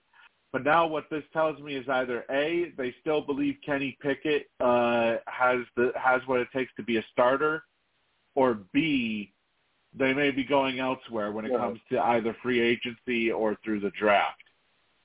Yeah. Let's go so with letter. I think that Let's go with Yeah. Let's go, sorry, let's go with letter C. No, they're not sold on either. I mean, come on, fault Pittsburgh all you want, but like that's a proud franchise. You know, Rooney and those guys, they have they know what's going on. They're not going into next year with Pickett or Trubisky near that quarterback line. No way, no way. No, again, draft or free agent. Yeah, I agree. You know, it's they they do have to do something because you know Pickett was Yeah. there, there seemed to be a lot of hype around Pickett, but he really seemed to be lackluster, if anything, in that uh, in that offense. Uh, Jacob Toppin next, and he basically did the exact same thing that uh, that Jaquez did, but with a uh, but with a smaller uh, with a smaller person. Yeah, that's. Oh, he did get a better score though, so that Yeah. puts uh, Toppin in the lead right now. Uh, let's see. Also, uh, just rounding out the NFL news here, uh, the Bears they released safety Eddie Jackson uh, after picking Yeah. him in the fourth round in 2017. Uh, he started in all 100 games that he has appeared in so far in his career. A two-time Pro Bowler and a former All-Pro. Uh, basically, this will free up, uh, combined with the release of also guard Cody Whitehair, this frees up about twenty-one and a half million dollars in space for the Bears to uh, to use this uh, this postseason.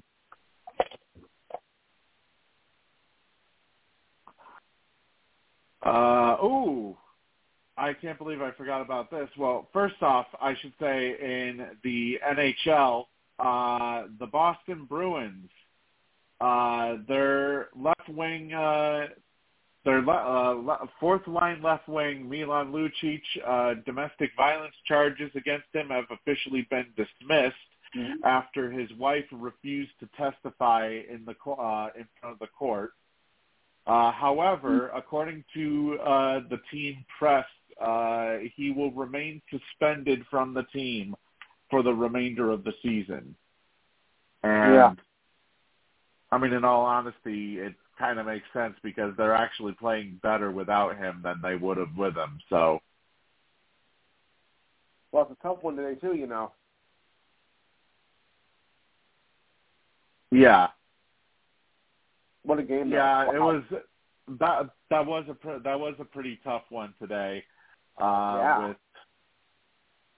With with uh, with the uh, LA Kings uh, going into uh, going into overtime, the Bruins held the lead twice in this game uh, before giving up uh, giving up both goals. And Brandt Clarke scored his first NHL goal uh, in overtime to secure the win for the LA Kings today. Uh, the one notable I take from this game, though, is man, oh man, uh, Trent Frederic. He's looking an awful lot. That that was a pretty good dunk by Jaylen Brown, by the way. He now takes the yep. uh, he now takes the lead, forty eight point eight. Uh, the one thing I Oh, noticed that. about this I'm sorry, Steve. I'm not watching it. Jaylen Brown's lighting it up. I want him to win the uh, dunk champion. That'd be awesome. Uh, I mean, he did he did a pretty simple dunk for his first one. Uh, you know, he didn't overly. You, you know how normally you're supposed to light it up in like the second, uh, the second and third dunks that you do.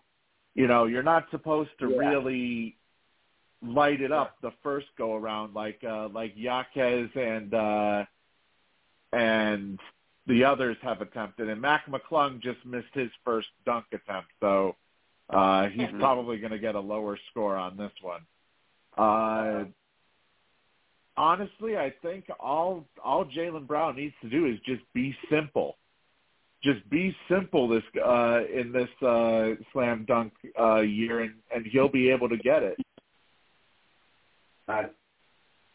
That'd And be Mac fun to see, McClung basically just did the same thing as Jacob Toppin. Yeah.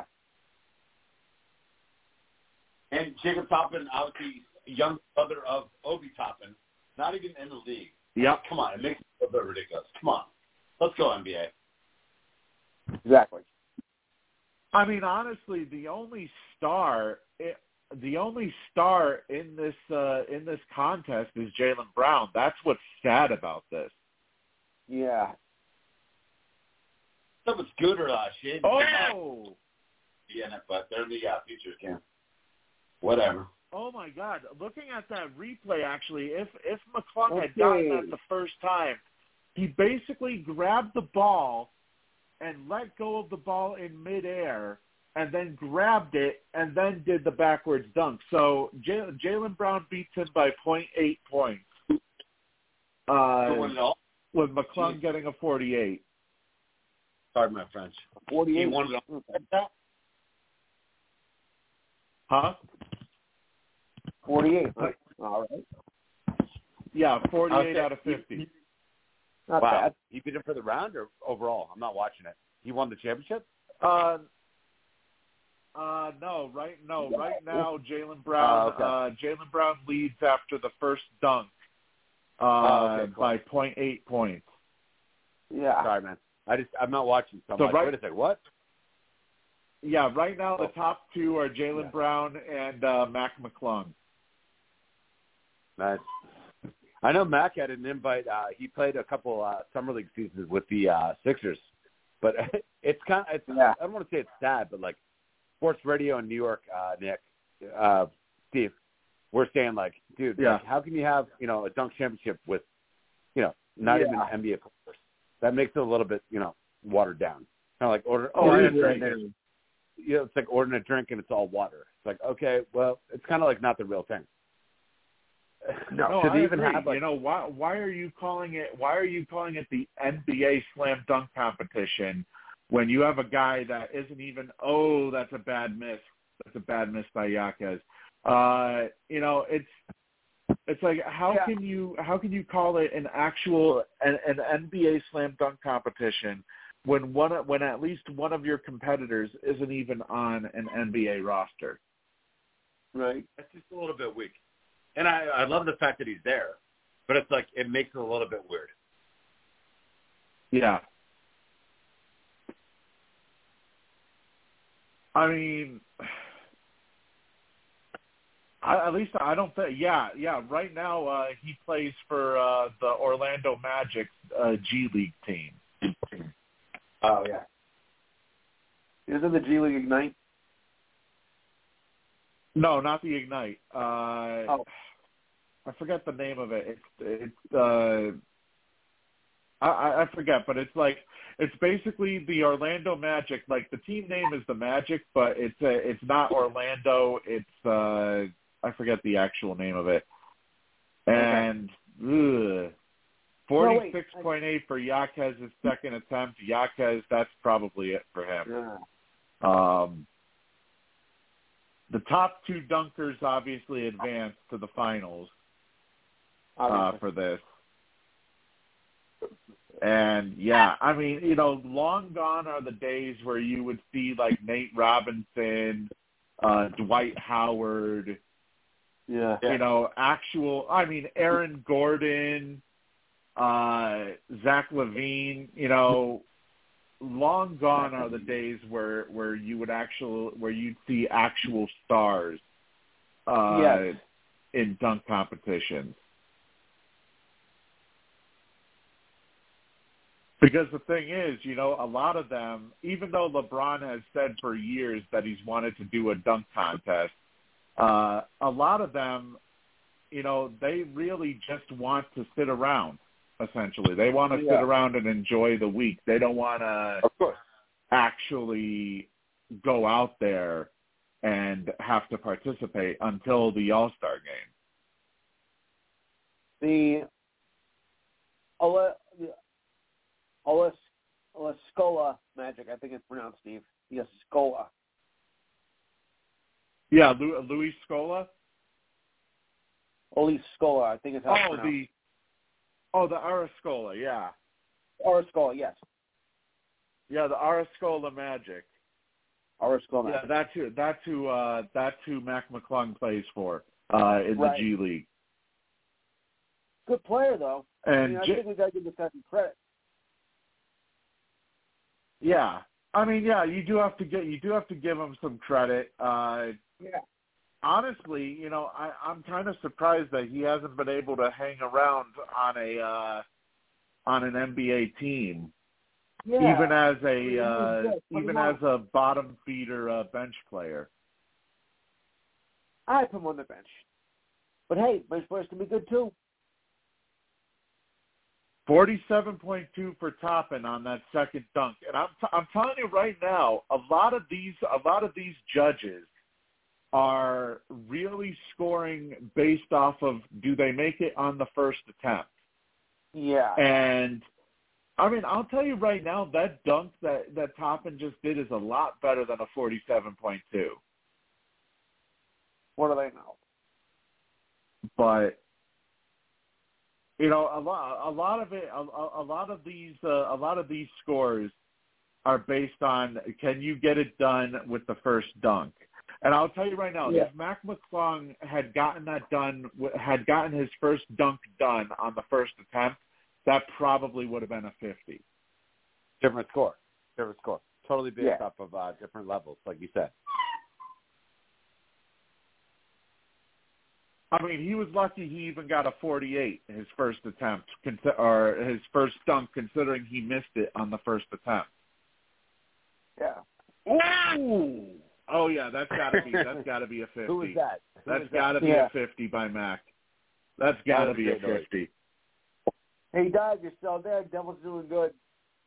Oh, here we go. I mean he I mean he looked like he was going forward and then all of a sudden he switched it around to do to do the, the reverse dunk. It looked like it was just gonna be a straightforward, just regular dunk and then all of a sudden he did he, he completely did a one eighty in midair. That's gotta be a fifty.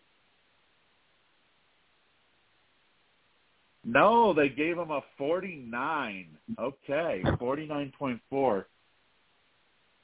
Okay. Uh, and uh, uh, what's it called? Uh, one of the other things that I was going to bring up for the NHL, uh, the Columbus Blue Jackets, they have fired their general manager Jarmo Kekalainen during his 11th season at the helm of the Columbus Blue Jackets. Uh, Why not? You're horrible anyway. uh, I mean, they're horrible to begin with, but Kekalainen, I mean, he has really, like, I, I'm kind of surprised he made it 11 seasons because he's really blown quite a bit of, uh, you know, he, he's blown quite a bit of uh, of of big teams that they've had. Yeah. But uh, so it says here that uh, the hockey operations team will assume GM duties on an interim basis until they can hire a full-time replacement. Uh, Kekalainen, uh, he was also he was also in the headlines following the uh, the complete botching of the Mike Babcock hiring. For anybody who remembers what happened there with Babcock sharing, uh, uh, you know, looking into his Bad team's, uh, looking into his players' photos. Yeah, the bad bomb hiring. Totally bomb. Yeah, That was a terrible signing. yeah, that was on uh, that that was on uh, Kekalainen. So instead, they named Pascal Vincent as the ooh, not bad Jaylen Brown. Yeah. had a lob had a lob from Jayson Tatum while dunking over a sitting Kai Cenat. I think that I think that's how you that's how you say his name. While while dunking over a sitting Kai Cenat and getting a lob from Jayson Tatum, that should be enough to advance him, I would assume. Uh, Yes.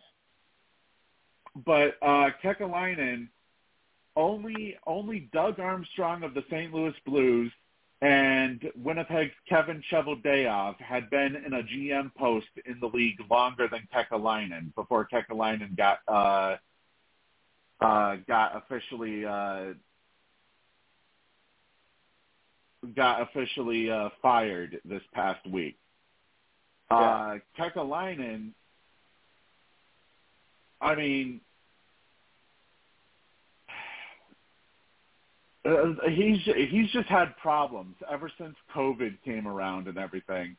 He he's had problems. I mean, we'll we'll just start off. Uh, Columbus reached the playoffs in his first full season at the helm in 2013-2014. Uh, he fired Yeah. head coach Todd Richards seven games and seven losses into the 2015-2016 season, and replaced him with John Tortorella, who then guided the Black, uh, the Blue Jackets to four consecutive postseason appearances, which was the longest sustained stretch of success since uh, they came into the league. Uh, they then parted ways with Tortorella in 2021, and Kekalainen then hired Brad Larsen and fired him two lackluster seasons later. Then, Yeah. obviously, the Babcock fiasco. Uh, and after Babcock was, uh, after that was reversed, they then brought in Vincent, who had been an understudy to Brad Larsen. Uh, and through the first 52 games, the Blue Jackets have won only 16. And star players such as Johnny Gaudreau have been benched late in games under Vincent. And it sounds like more significant changes beyond just the firing of Kekalainen could be coming when the regular season ends in April. Well, damn right. So there should be plenty coming. Yeah, Shake down straight. Yeah, I mean, come on. Eh, Underperforming, you know, shake it up. You know, Right. hundreds Yeah. of uh, players coming up, you know, from Boston to uh, you know Alabama that are trying to get in there.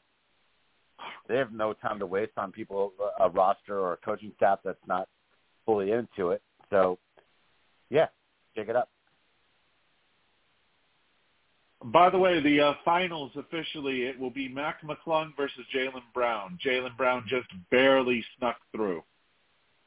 Mm. Lou, but Lou, yeah, sound I mean, looking where Col- Lou, you sound overwhelmed with joy. Yeah. Yeah. well, just uh, just imagine that. Imagine having a G leaguer beat beat uh, one of the NBA stars for the second straight year. Yeah. How about that? Whippersnapper. I mean, it's bad enough that you know they might as well just get they may they may as well just get rid of the dunk competition if they don't want you know if if Yeah. nobody's interested in doing dunks anymore. Of course. Right.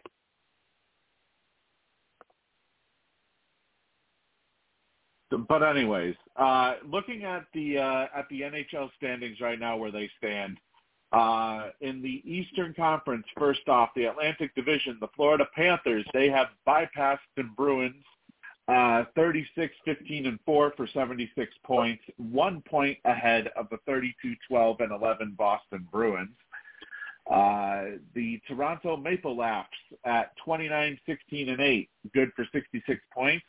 They currently occupy the final guaranteed playoff spot in the Atlantic Division among the top three. Uh, just one point ahead of the Tampa Bay Lightning with 65 points, the Red Wings with 62, the Buffalo Sabres with 52, uh, also Montreal with 52, and the Ottawa Senators with 46. Expect Ottawa to be heavy sellers at the deadline coming up in two weeks. Um, Wow. Over in the Metropolitan Division, the New York Rangers lead the way with 30 uh, with a 35 16 and 3 record, good for 73 points. Uh, the Carolina Hurricanes are next up with 31 17 and 5, good for 67 points. The Philadelphia Flyers still hanging in there, 29 19 and 7 for 65 points. They are locked in right now as the number three seed of the Metropolitan Division, seven points ahead of the New Jersey Devils, who currently have 58. Uh, the New York Islanders, they have 57, followed by the Capitals with six, or with 56, the Pittsburgh Penguins with 55, and the Columbus Blue Jackets with 42. And another thing too, I think it's a big mistake for uh, for Columbus to not be sellers, uh, and more in particular, uh, Boone Jenner, who a lot of people are suspecting would be sold. It sounds like Columbus is planning on holding on to him, which I think may be a mistake on their part. I think it would be. Uh, over in the Western Conference, you have the Dallas Stars in the Central Division leading the way with 75 points with a 34, 14, and 7 record. Uh, five points ahead of the Colorado Avalanche, who have 70, followed by the Winnipeg Jets with 69. Uh, that takes up the top three for the Central Division. Uh, then next, uh, you have the St. Louis Blues with 60 points, the Nashville Predators with 58, uh, the Minnesota Wild with 56, the Arizona Coyotes with 50, and the middling Chicago Blackhawks with 33 points. I think uh, it's safe to say Chicago, uh, they got a long rebuild ahead. Well, they So got much the guy for your rookie sensation, Connor Bernard. Yeah, I mean Bedard. they got the support, so I mean let's build. You know, there's a better Yeah. way to build. You know, as long as you, there's no there's no wrong way to build. If you have the the building block, they got the number one guy. So right. build a But you know, a lot of I mean, you know, he was so hyped up, you know, on being the next big uh the next big sensation and Chicago still isn't, you know, producing any, you know, even remotely close uh to being a to being a contender or at least being in the playoffs. But I mean, well, Lou, you and you guys, you guys, you know, definitely more of the hockey edge there. But like, you know, Lemieux or Gretzky, like early on, number one pick like that. I mean, are you expecting or hoping? Uh, everyone's hoping, but like, are you expecting them right around, like to turn them into a playoff team? Because I mean, Well, I it's mean, a team sport. It's I mean, it's a team so sport. hyped up and everything. So you know, I was just I was just thinking how you know, and if you're just producing the same results, you haven't you haven't done much. And the same thing with uh, Victor Wembanyama. You know, he was so hyped up and thinking the Spurs were going to be contenders, and so far they've been nothing but pretenders Look, and a horrible way too. I, no, no one expects the contenders though. The Spurs. Come on, man. Uh, he's 19 Okay. years old from France. From France. I mean, they're Right. they're going lottery again. But I mean, I, no, I, I I respect you, Lou-. As always, you're a great host. You know, too with your show. But like, it's always an interesting question. I mean, when you have the number one pick, you expect those guys to instantly turn it around? It's got to be more of a rebuild, like two or three or four years out. Hmm. You think that long? Yeah, you know, you're well, well, you're hoping for the- them to improve, not take a step backwards. No, but I think I like the Spurs are gonna like they're gonna have a couple other lottery picks and rebuild like Duncan and Robinson. Uh, You know, hockey. I think it. You know, with a guy like that, I mean, you can't draft him at 18 Yeah. years old and expect them to make the playoffs. 18 year I old. get. it. We 18 can't year old. expect we, like we can't expect a rebirth of say like uh like when David Robinson went with the Spurs. So I guess we can't we can't look at it that way. There you go. I agree. Nice wipe out there, McClung. Nice wipe out. Get to the NBA. trying to fool. stack trying to trying to stack two two people on top of each other with one of them holding the ball and he basically just bricked the first attempt. He got the second attempt, but I think that's going to cost him. Uh, yeah.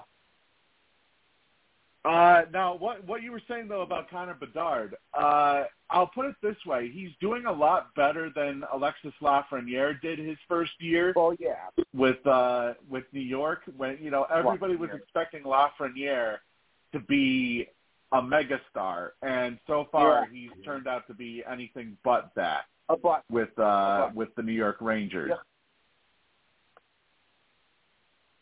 I could do it better. So, I mean, th- we also have to keep in mind too that Bedard has been injured part of the year as well. Yeah, that's true too. Yeah, I mean, I mean, you know, you hype these players up so much, and then you know somebody has like an injury or they're just not performing. You know, it's it's really disheartening to you know to see a see a so hyped up player you know go down so quickly. yeah. Right. Yeah, Yeah. I mean, it just you you also have to keep in mind that you have to look at you have to look at his surrounding cast and who he's surrounded with there in Chicago.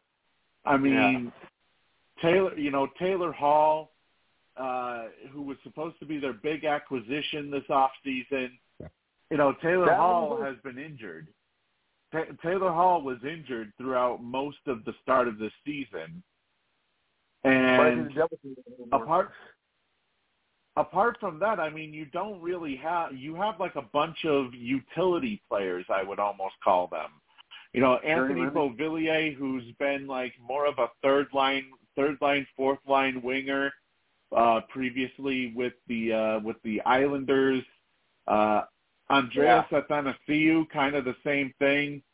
You know, he's He's- only been, you know, and Athanasiou has only played like 11 games this year.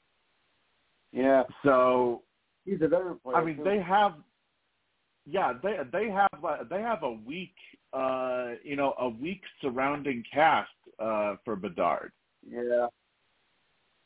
Is he really? Wear, he's wearing the Michael Jackson glove. Jaylen Brown just put on the Michael Jackson glove. Nice. Yeah. Are we going to see like a moonwalk in midair or something? I'm not allowed to watch it. I mean, I can't watch it right now. I'm walking the streets like uh, like Bruce Springsteen, the streets of Philadelphia. Oh boy. I'm walking. No, I'm walking around on the street. It's okay. I got my ear pierced in. I'm all good. Yeah, well, cover me, okay? Ah. Well, that was a pretty good Hold dunk, there. but I don't think I don't think that's a I don't think that's a fifty. Um, McClung leads Yeah. Brown by point two. So I don't know though. If Brown gets a fifty on this, I think McClung would have to be basically almost flat out perfect in order to beat him. Yeah. Uh, but yeah, I mean, you know, going back to the Blackhawks, you you take a look at his support system uh, there. I mean, you got guys like Ryan Donato, Jason Dickinson, Colin Blackwell. Oh, 49, 40, not bad, 49.2 Yeah. for Jaylen Brown. Uh, you know, you got you got basically a whole bunch of depth players, if anything, for for Chicago. You can't really you can't expect uh, a talent like I, I mean, hell, I don't think I don't even think Connor McDavid would excel with this type of talent around him. Probably if you're not. nine, if you're coming to the league at 19 years old, is anyone realistically expecting them to be like a, a seven seed or a you know win 40 games? No, dude, he's he's one of the youngest guys in the league. Let's give him a, a year or two. Yeah. I mean, obviously, you know, it, I think what will be interesting is these first these first two seasons, uh, specifically in the off season. What does what does Chicago do? What does Chicago do to try and put together, you know, an actual competitive team around him? Yeah, it's going to be crucial. Yeah. Because I mean, he you've even seen okay. So Mac, Mac McClung needs a forty nine point one in order to beat Jaylen Brown. Um, Steve, Steve, I was gonna basically, say- what we I was Steve. Uh, real, give me five seconds. I was going to say, compared to basketball, five man game, football, like Mahomes can or Brady can turn it around. Dude, hockey, you have three or four lines. That's like 15, 18, 20, 22 people. It takes a lot more Right. than one year for an 18 year old. There's no Kobe Bryant coming in, uh, getting that Right. team into the playoffs the first year. There is no Kobe Bryant. There's no LeBron James. It it takes a little bit. It takes two or three years. Let the kid cook.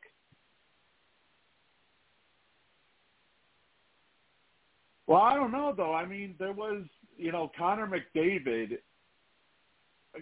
If you if you bring in a guy like Connor McDavid who immediately puts up a hundred point seasons, Yeah.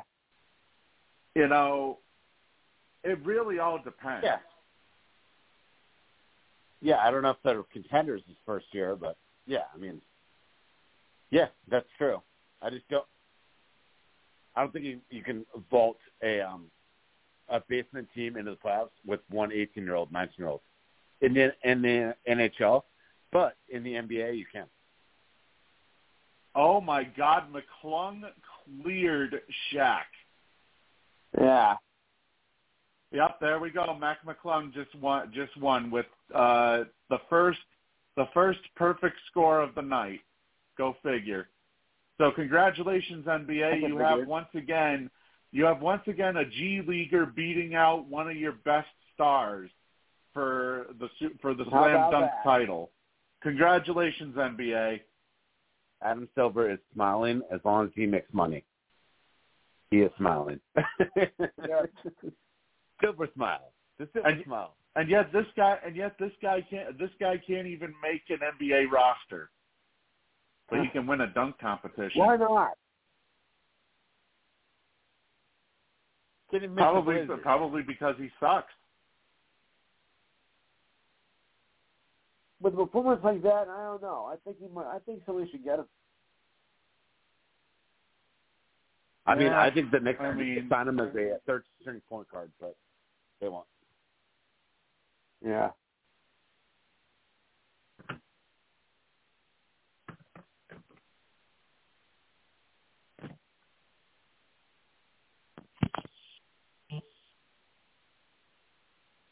I'm just I'm just typing uh I'm just typing something out in Sports Whispers right now. Uh, that Right. is literally embarrassing. When you have a player from the G League beat out some of your top stars for the second straight year. I mean that's That's got to embarrassing. say something. That's got to say something too. Yeah. Now let's see. Uh, where was I with the NHL? Uh, the Pacific Division. You have the Vancouver Canucks on top, uh, 37, 12, and six with 80 points. The Vegas Golden Knights are in second with 68 points. The Edmonton Oilers in third with 65. Uh, with their win over the Boston Bruins today, the LA Kings move up to 62 points. The Seattle Kraken with 56. The Calgary Flames with 55. The Anaheim Ducks with 40. And the San Jose Sharks, uh, they are in a race right now for the number one overall pick between them and the Blackhawks uh, with 35 points. The Blackhawks have 33 points. So, There we go. needless to say, I'll tell you one thing though. If Yeah. if Chicago can get back-to-back number one overall picks, we saw what it did for Edmonton eventually. When Edmonton got when True. Edmonton had that string of of uh, of off seasons where they got the number one overall pick uh, multiple times in a row, and you know some people that led some people to believe that the that the draft lottery was rigged. Um, Yeah. you know, kind of like kind of like what the NBA did with Cleveland uh, a couple of years. You know, it, depending on, and if I if I recall correctly, uh, Celebrini, uh, Macklin, Macklin Celebrini is supposed to be so, supposed to be a pretty a pretty big talent coming out of Boston University this year. Yeah. Um, you know, he's he's right now listed as the number one overall pick. Yeah. And I mean, playing for the USHL last year, uh, he had 46 goals and 40 assists. So I don't know. I don't know what he's going to do this year for, uh, or what he has done so far this year for Boston University. But um, BU. yeah, it's. Uh, I think it's definitely. If you pair him up with with Connor McDavid, well, actually, let me see. What is what is Celebrini? Is he primarily a center or does he play? Says he's a forward, so I guess he can play. He can play either either wing or or or even center. So, I mean, if you pair him up with Connor or with uh with Yeah. uh Connor Bedard, you know, it's possible that they could have two two key building blocks. Okay, so so far through 28 games with Boston University, he has 23 goals and 20 assists for 43 points. And right now he's playing in the Beanpot, uh, the the Beanpot tournament coming up. So, uh, oh yeah, that. I mean, yeah, those are those are numbers I would expect coming out of uh, you know coming from coming from a, uh star prospect, and plus, not to mention in the World Juniors, he uh, he had uh, four goals and four assists in five games. So, um, yeah, I would say that you know if if they potentially win the draft lottery once again, the Blackhawks, and they get Celebrini to pair up with Connor McDavid or with uh, with Connor uh, Bedard. Those are two key building blocks that they'll have Yeah. moving forward.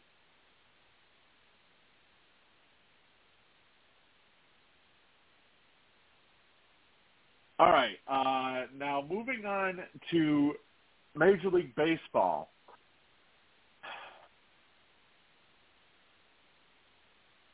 Jesus. uh, you know, I have a bone to pick with the Boston with the Boston Red Sox. It's bad enough that their owner doesn't give a shit whatsoever about about uh you know putting together a contender anymore. Yeah. I will say I do like the deal that they made. I like the deal that they made uh sending John Schreiber to the Kansas City Royals for pitching prospect David Sandlin, uh, who's basically that's exactly what he is. He's a prospect. He's not somebody that's going to see the majors this year. Uh, and the only reason why I like this is because you weren't going to see John Schreiber put up another season like he did uh, in 2022, fully healthy.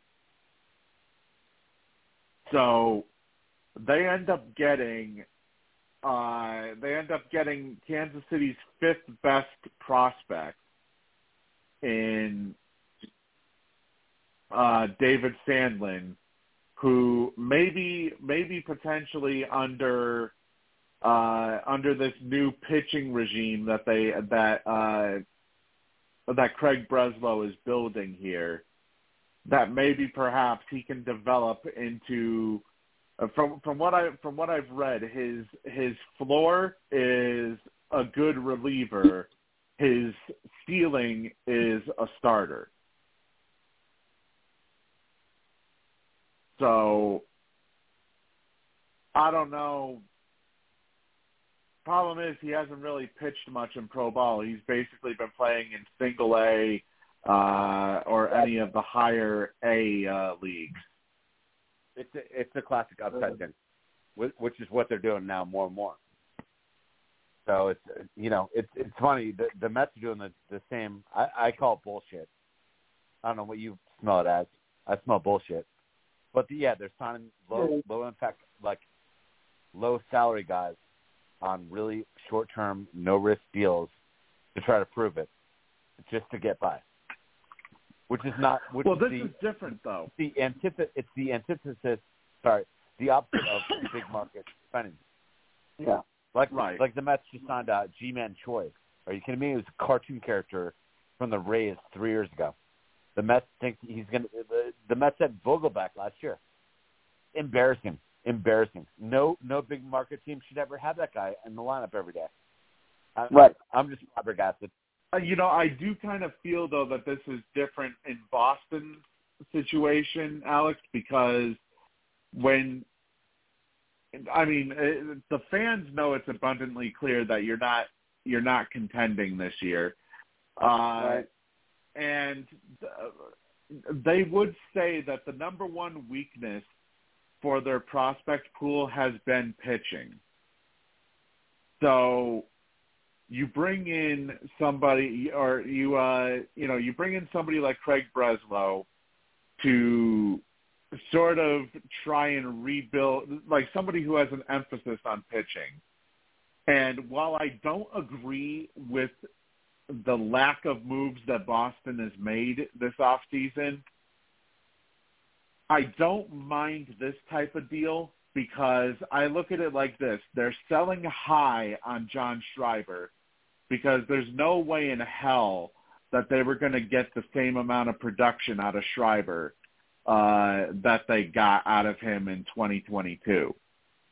So yeah, yeah. even though he's under contract until 2027, it's better to get it's better to sell high on him now as opposed yeah. to like dealing him at the deadline, for example. I agree with that. Yeah, Yes. Now it makes. Yep. It's just amazing now. So two of the two of the two of the biggest markets, at least you know, the the Sox have a much better tradition than Mets. I'm not trying to you know sugarcoat stuff about right. the Mets, but you know they both are major markets, and it's interesting. They're both kind of pinching pennies, and it's like, come yeah. on, make right. it make make it make sense to to the common fan. I mean, and Lou, you're sitting over there. You got you know Lou Gehrig, you know Joe DiMaggio, Derek Jeter, and they're still spending money. Yeah. Now, you know, after after Manny Ramirez and David Ortiz, Steve, your team's not spending money now. You know, the Mets are like, Oh yeah, I know. and, and the Mets aren't spending money, and I'm just like, come on, man. Yeah, it's very frustrating. It's it's it's it's very frustrating to see uh you know, after all of these seasons and you have a you have a brain dead owner like John Henry who's basically decided no, I'm done with I'm done with getting extra profit from the postseason, uh, from appearing in the postseason. Instead, I'm just uh, I'm just happy with uh, you know I, I'm happy with uh, you know just just getting regular revenue. So uh, literally, the, this is how pathetic it is: is that their their biggest signing was Lucas Giolito. Yeah, Uh, I also, I also- I also love uh, Tyler, Tyler O'Neill. O'Neill's great. He's gonna hit. Yeah, uh, O'Neill 35. O'Neill was a pretty good pickup. yes. I agree. I agree with that, Alex. Uh, you know, O'Neill was a pretty good pickup. Uh, I'm waiting to see though what he's going to be like. Uh, well, or not not what he's going to be like, but how this uh, how this outfield situation is going to resolve itself. Because right now you have a logjam in the outfield and apparently they're they're talking about bringing back Adam Duvall while also trying to trade Jarren Duran. Oh, are you kidding me? So I like Duvall. Yeah. Duvall. Duvall's 36, ready.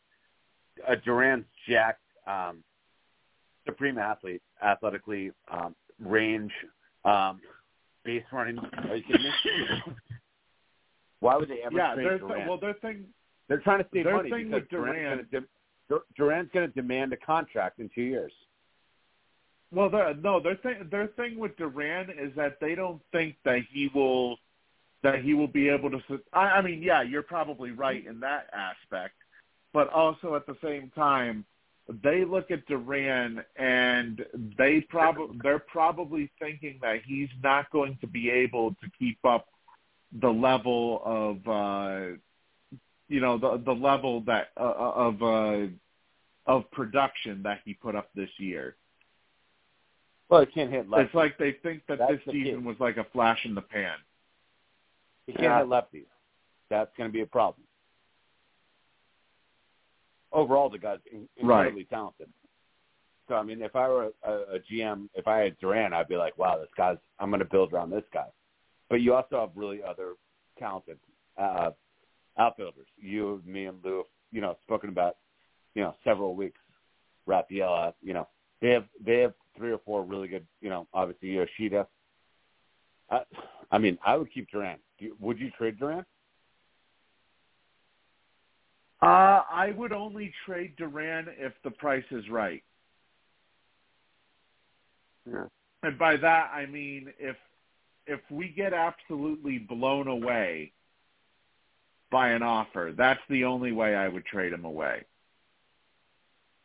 Yeah, it's interesting. The guy, But really, it's gonna honestly, take it's gonna take a lot for them to get blown away by an Yeah, I mean- offer, though. I think. It's interesting. I mean, it's interesting. Look at him. He hasn't even started his career in Boston. Yeah, I mean, they're going to trade him from scratch. He's just like getting warmed up. Dangerous moves. I mean, Right. if if I wouldn't trade him, I'd I'd wait two or three years, see if he grows. Yeah. Oh no, I agree. Especially, especially if you're looking at a team that's not really going to be a contender.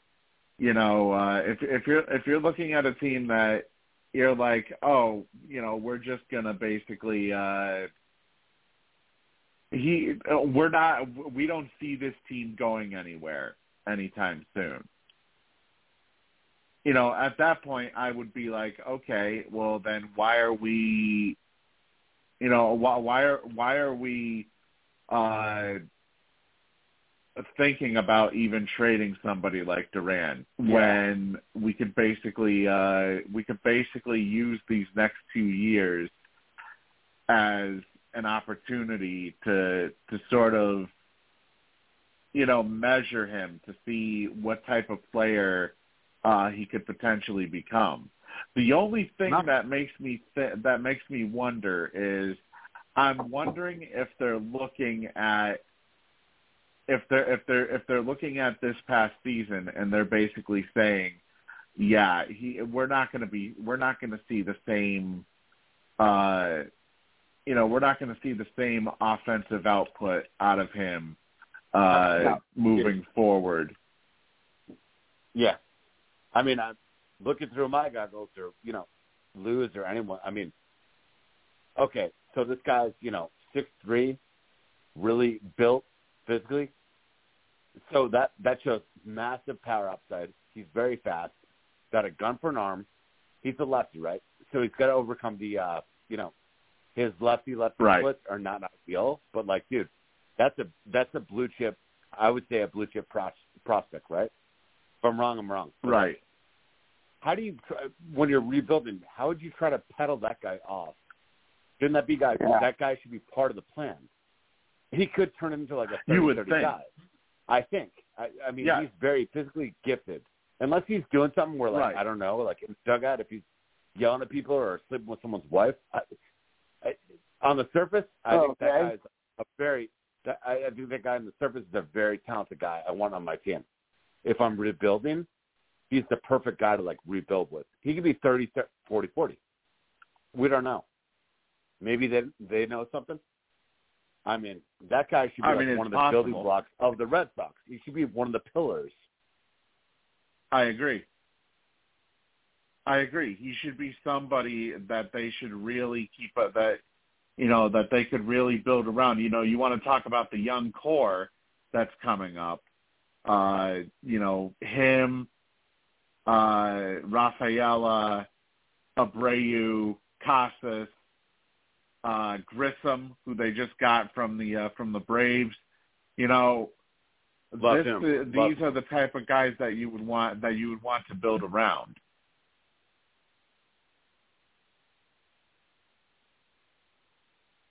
But you know, I just I just I just have this weird feeling though. Well, you know, you know what it is. I have I have the same weird feeling, Steve. They can sense who's going to demand big money now. Now you're getting into the Yeah. uh, you're not only not you're not only shifting from big market from to um penny pitching. Now you're going to see your Yeah. GM and your owner. They're going to let people go because they're going to demand too much money in two or three years, Right. And they're going to And explain that's that, what sucks oh, about they didn't it. fit. Yeah, they didn't fit. Well, no, keep owners. Yeah, that's what that's what sucks about it too is that uh Yeah. you know, all they care about is they they ba- they basically care they basically care about selling selling uh fans on the Fenway experience Yeah. as Yeah. opposed That's all it to yeah, as opposed to actually giving a shit and you know putting together a meaningful a meaningful contender. When the reality is they don't.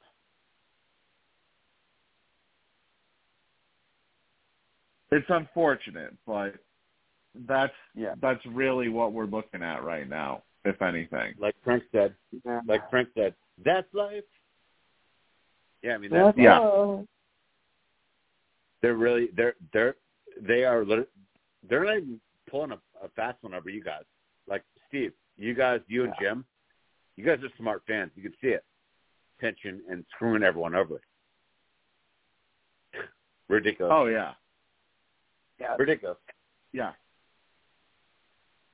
Like yeah. don't try to play me. I can already, I can already see it. Don't play me. I can already see it.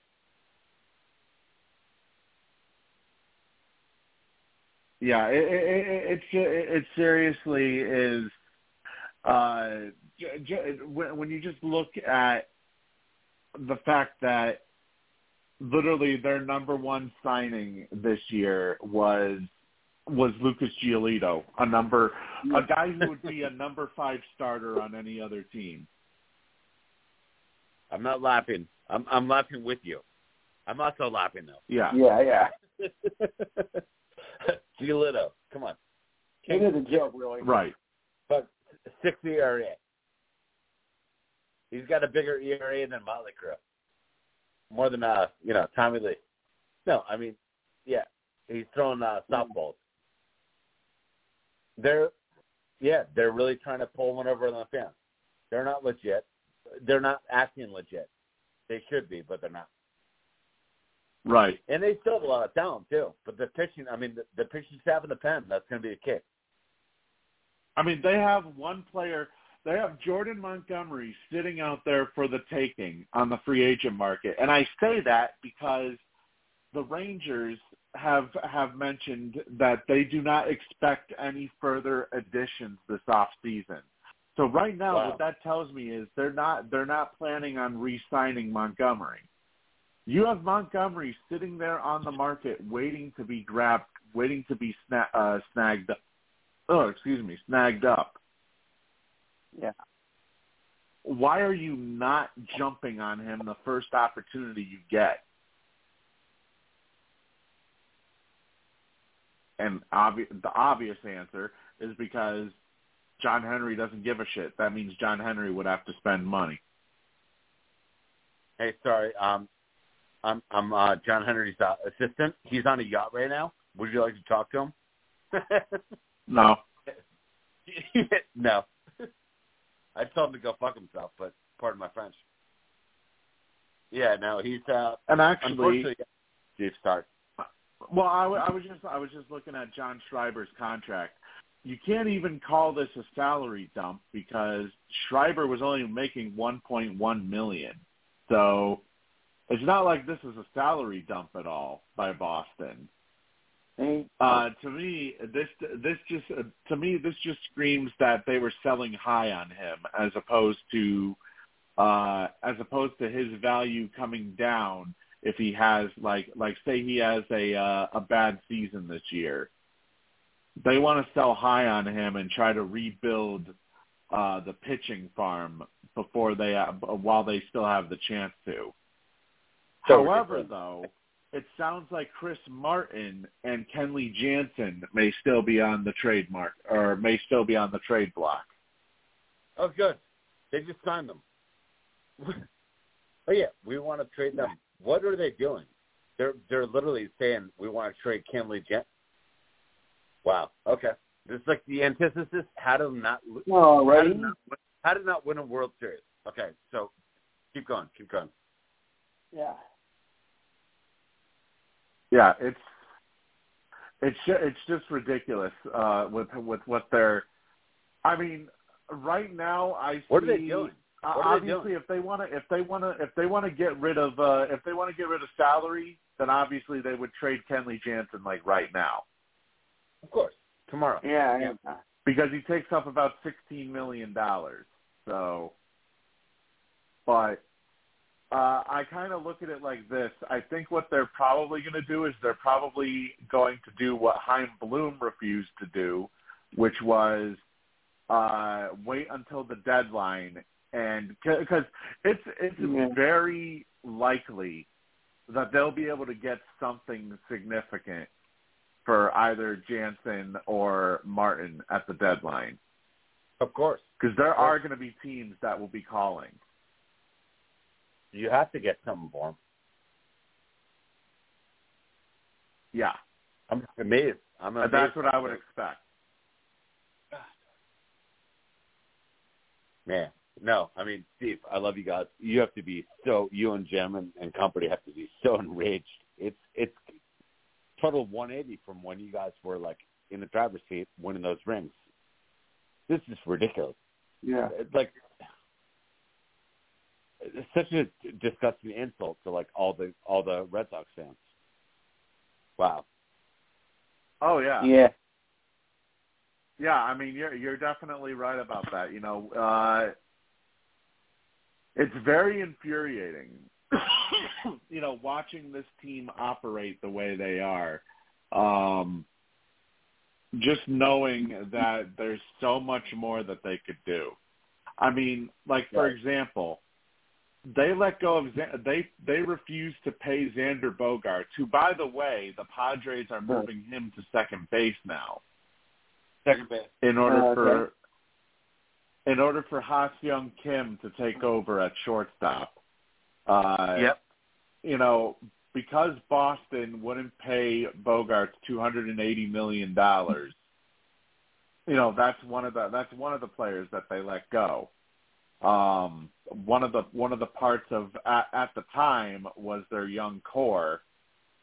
And, you know, he was basically going to be the veteran for this new round of of uh of Red Sox uh of Red Sox young talent. Hey, Steve. Steve, as far as young leadership, uh, Devers was Devers was Bogaerts more of a leader, like one on one, Devers or uh, uh, Devers or um, Bogaerts. Which one would you, would you rather be like? I definitely say uh, Bogart. Really? Yeah. I, I never asked you that. So like more like got along well with the team. You know what I mean? Like he's got to be a leader. Yeah. Yeah, I would definitely say Bogaerts. Uh, now, obviously, once you know, once once Bogaerts left, obviously Devers became the leader of the team by necessity. De facto. Yeah, he became the de facto leader, so to speak. Uh, you know, once uh, once Bogart uh, didn't resign, but Is Dev- otherwise, Devers does Devers have leadership qualities, or is he just like a put his head down and hit 300? Uh, I mean, you could kind of say that, I guess. Why? you know, he's one of those. He's one of those type of guys. I, I guess you could say. Um, but They need a leader. you know, I would definitely, I would definitely still look at. uh I mean, Devers was gonna Devers was gonna was gonna reach that point at some point, you know, where ultimately he would probably take over as a, uh, in a leadership role of of some kind. Yeah, and he should de- deservedly, deservedly. Yeah. So I mean, it, it was only it was only a matter of time before that would happen. Now, obviously, you know, nobody expected that he would have to do it right away because Boston management would basically decide, well, screw it, we don't need uh, you know, we don't need to contend anymore. Yeah. You know, nobody was expecting that right off the bat.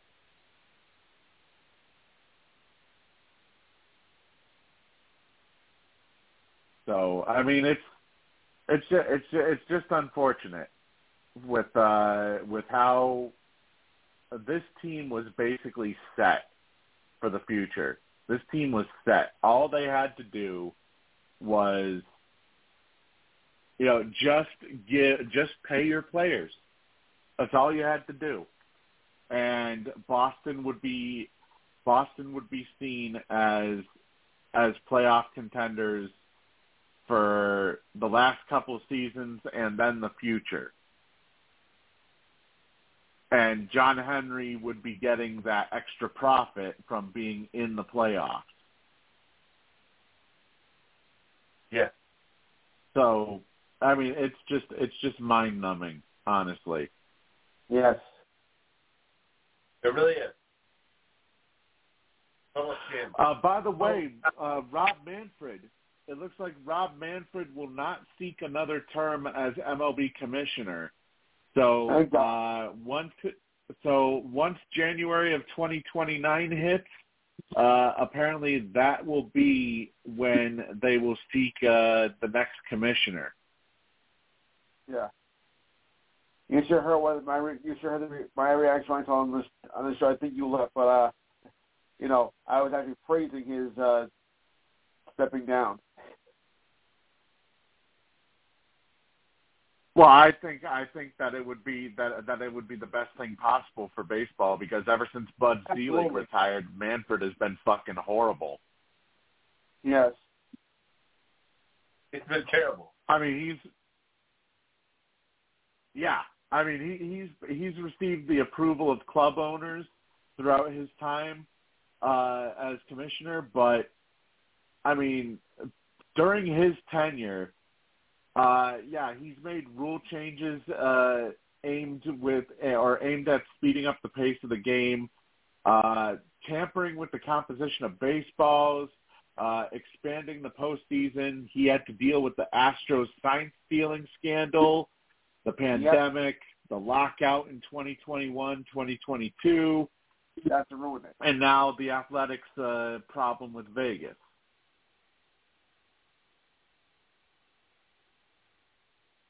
Yeah, or they'll just stay in so, Oakland. But that means no one will go to the game. Yeah.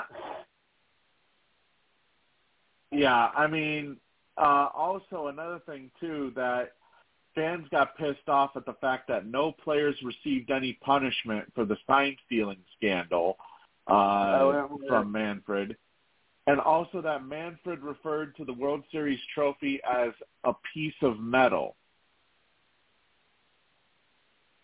Okay, that now you're going basically. I mean, it, it's it, he hasn't been. Put it this way, he he he he can't hold a candle to Bud Selig, basically. Yeah. You know, this is a a guy metal? that. Yeah, he called it a piece of metal. He called the World Series trophy a piece of metal. Okay, now he's taking it way too far. And I mean, th- you know, this is a guy that he could probably say that he's been a lifelong baseball fan, and you probably wouldn't believe it. I don't believe it. By You're the right. way that he acts. But uh I mean, you know, just regardless, he's just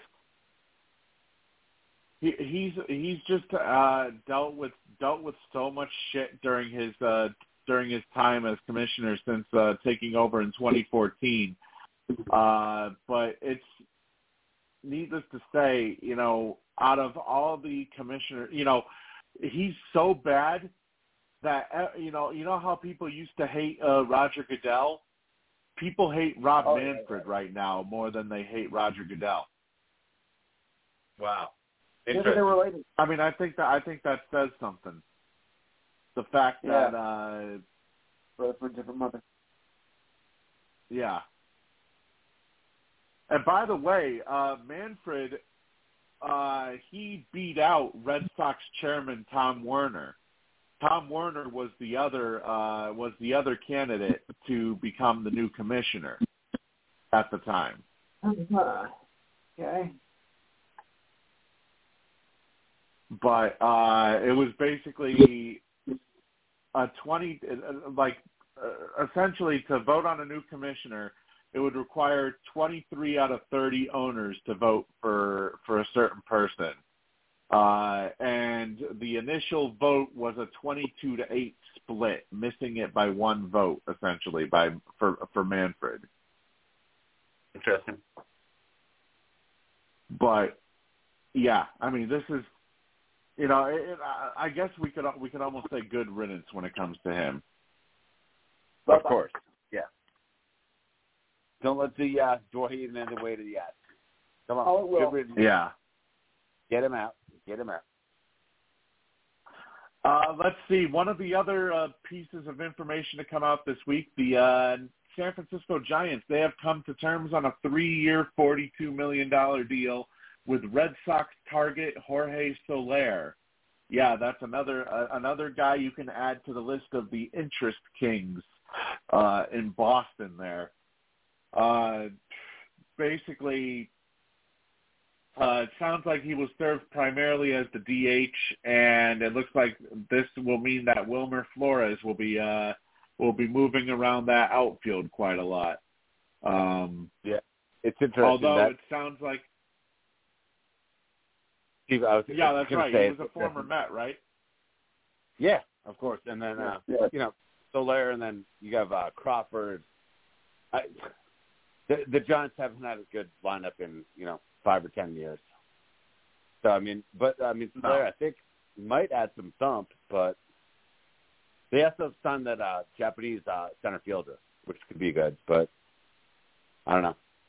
They're chasing like they're chasing a shadow. They're chasing San Diego and uh, L.A. Both have much better lineups. Tough, tough spot in the NL West. Uh, also, uh, speaking of the uh, National League, uh, in Colorado, they will be without uh, one of their relievers, uh, Daniel Bard, uh, who is expected to open the season on the injured list with a torn meniscus in his left knee. Yep. It says here. Uh, so, I mean, it's and it, it kind of sucks for him with him being 38 years old. You know, his body's starting to break down. Uh, it seemed unlikely to begin with that he would even really be in the uh, that he would that he would really even be in the running for the uh, for the closing position out in uh, out in Colorado, but uh, still a pretty significant blow to them for their uh, for their bullpen. Um, the Padres they have also welcomed back uh, Jurickson Profar with a, a one-year, one million dollar deal with an extra, uh, ah, an extra one and a half million dollars in incentives based on plate appearances. After finishing uh, last season between the Rockies and the Padres, uh, hitting 242 with nine homers and 46 RBI. Uh, basically, he will operate as a super utility player off the bench, though it sounds like uh, he could become a potential starting outfielder as San Diego looks to uh, looks to revamp that uh, uh, their entire team. Quite frankly, uh, let's see. Also, the uh, Pittsburgh Pirates have agreed to a uh, contract with Yasmani Grandal. Uh, I did not get the actual terms of the deal, so uh, but it it says here it's a major league deal worth two and a half million, so I assume it's probably for one year. Uh, he hit eight homers uh, with a 234 batting average for the White Sox last year. Uh, although he was one of the game's best catchers from 2015 to 2021, he was considered to be one of the worst catchers in 2022. Weren't we all? I was about to say Yeah. that's one of the the the, the Pirates are one of my sleeper teams, dude. You guys remember their their best shortstop, six seven uh, Oneil Cruz. This guy's going to be like the next Elly De La, whatever the the Cincinnati guy. He's coming back next year. I love no. I mean, I don't know about you guys. I like the Pirates to kind of be a wild card team, maybe. It's also McCutcheon's last year. You're like whatever. That's They, true. they also have the they also have the, the number one pick, Paul Skenes. They're they're promoting their number one pick last year to the big leagues right now from LSU. Six six ace. Like I'm kind of thinking Pirates might make a move. I'm just saying. Yeah. You know, that wouldn't be surprising if they if they were to uh if they were to try to make a move of some sort. Um I wouldn't be I, honestly I wouldn't be surprised uh considering the fact that, you know, they have made strides over the last couple of seasons.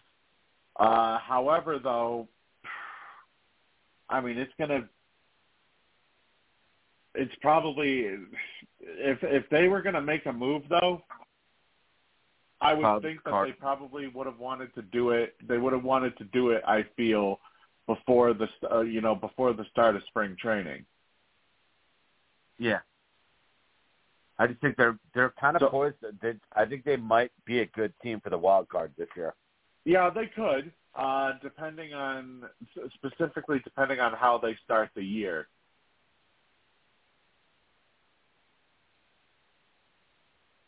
I don't know. I kind of got a. Uh, I've I've I've kind of got a. Uh,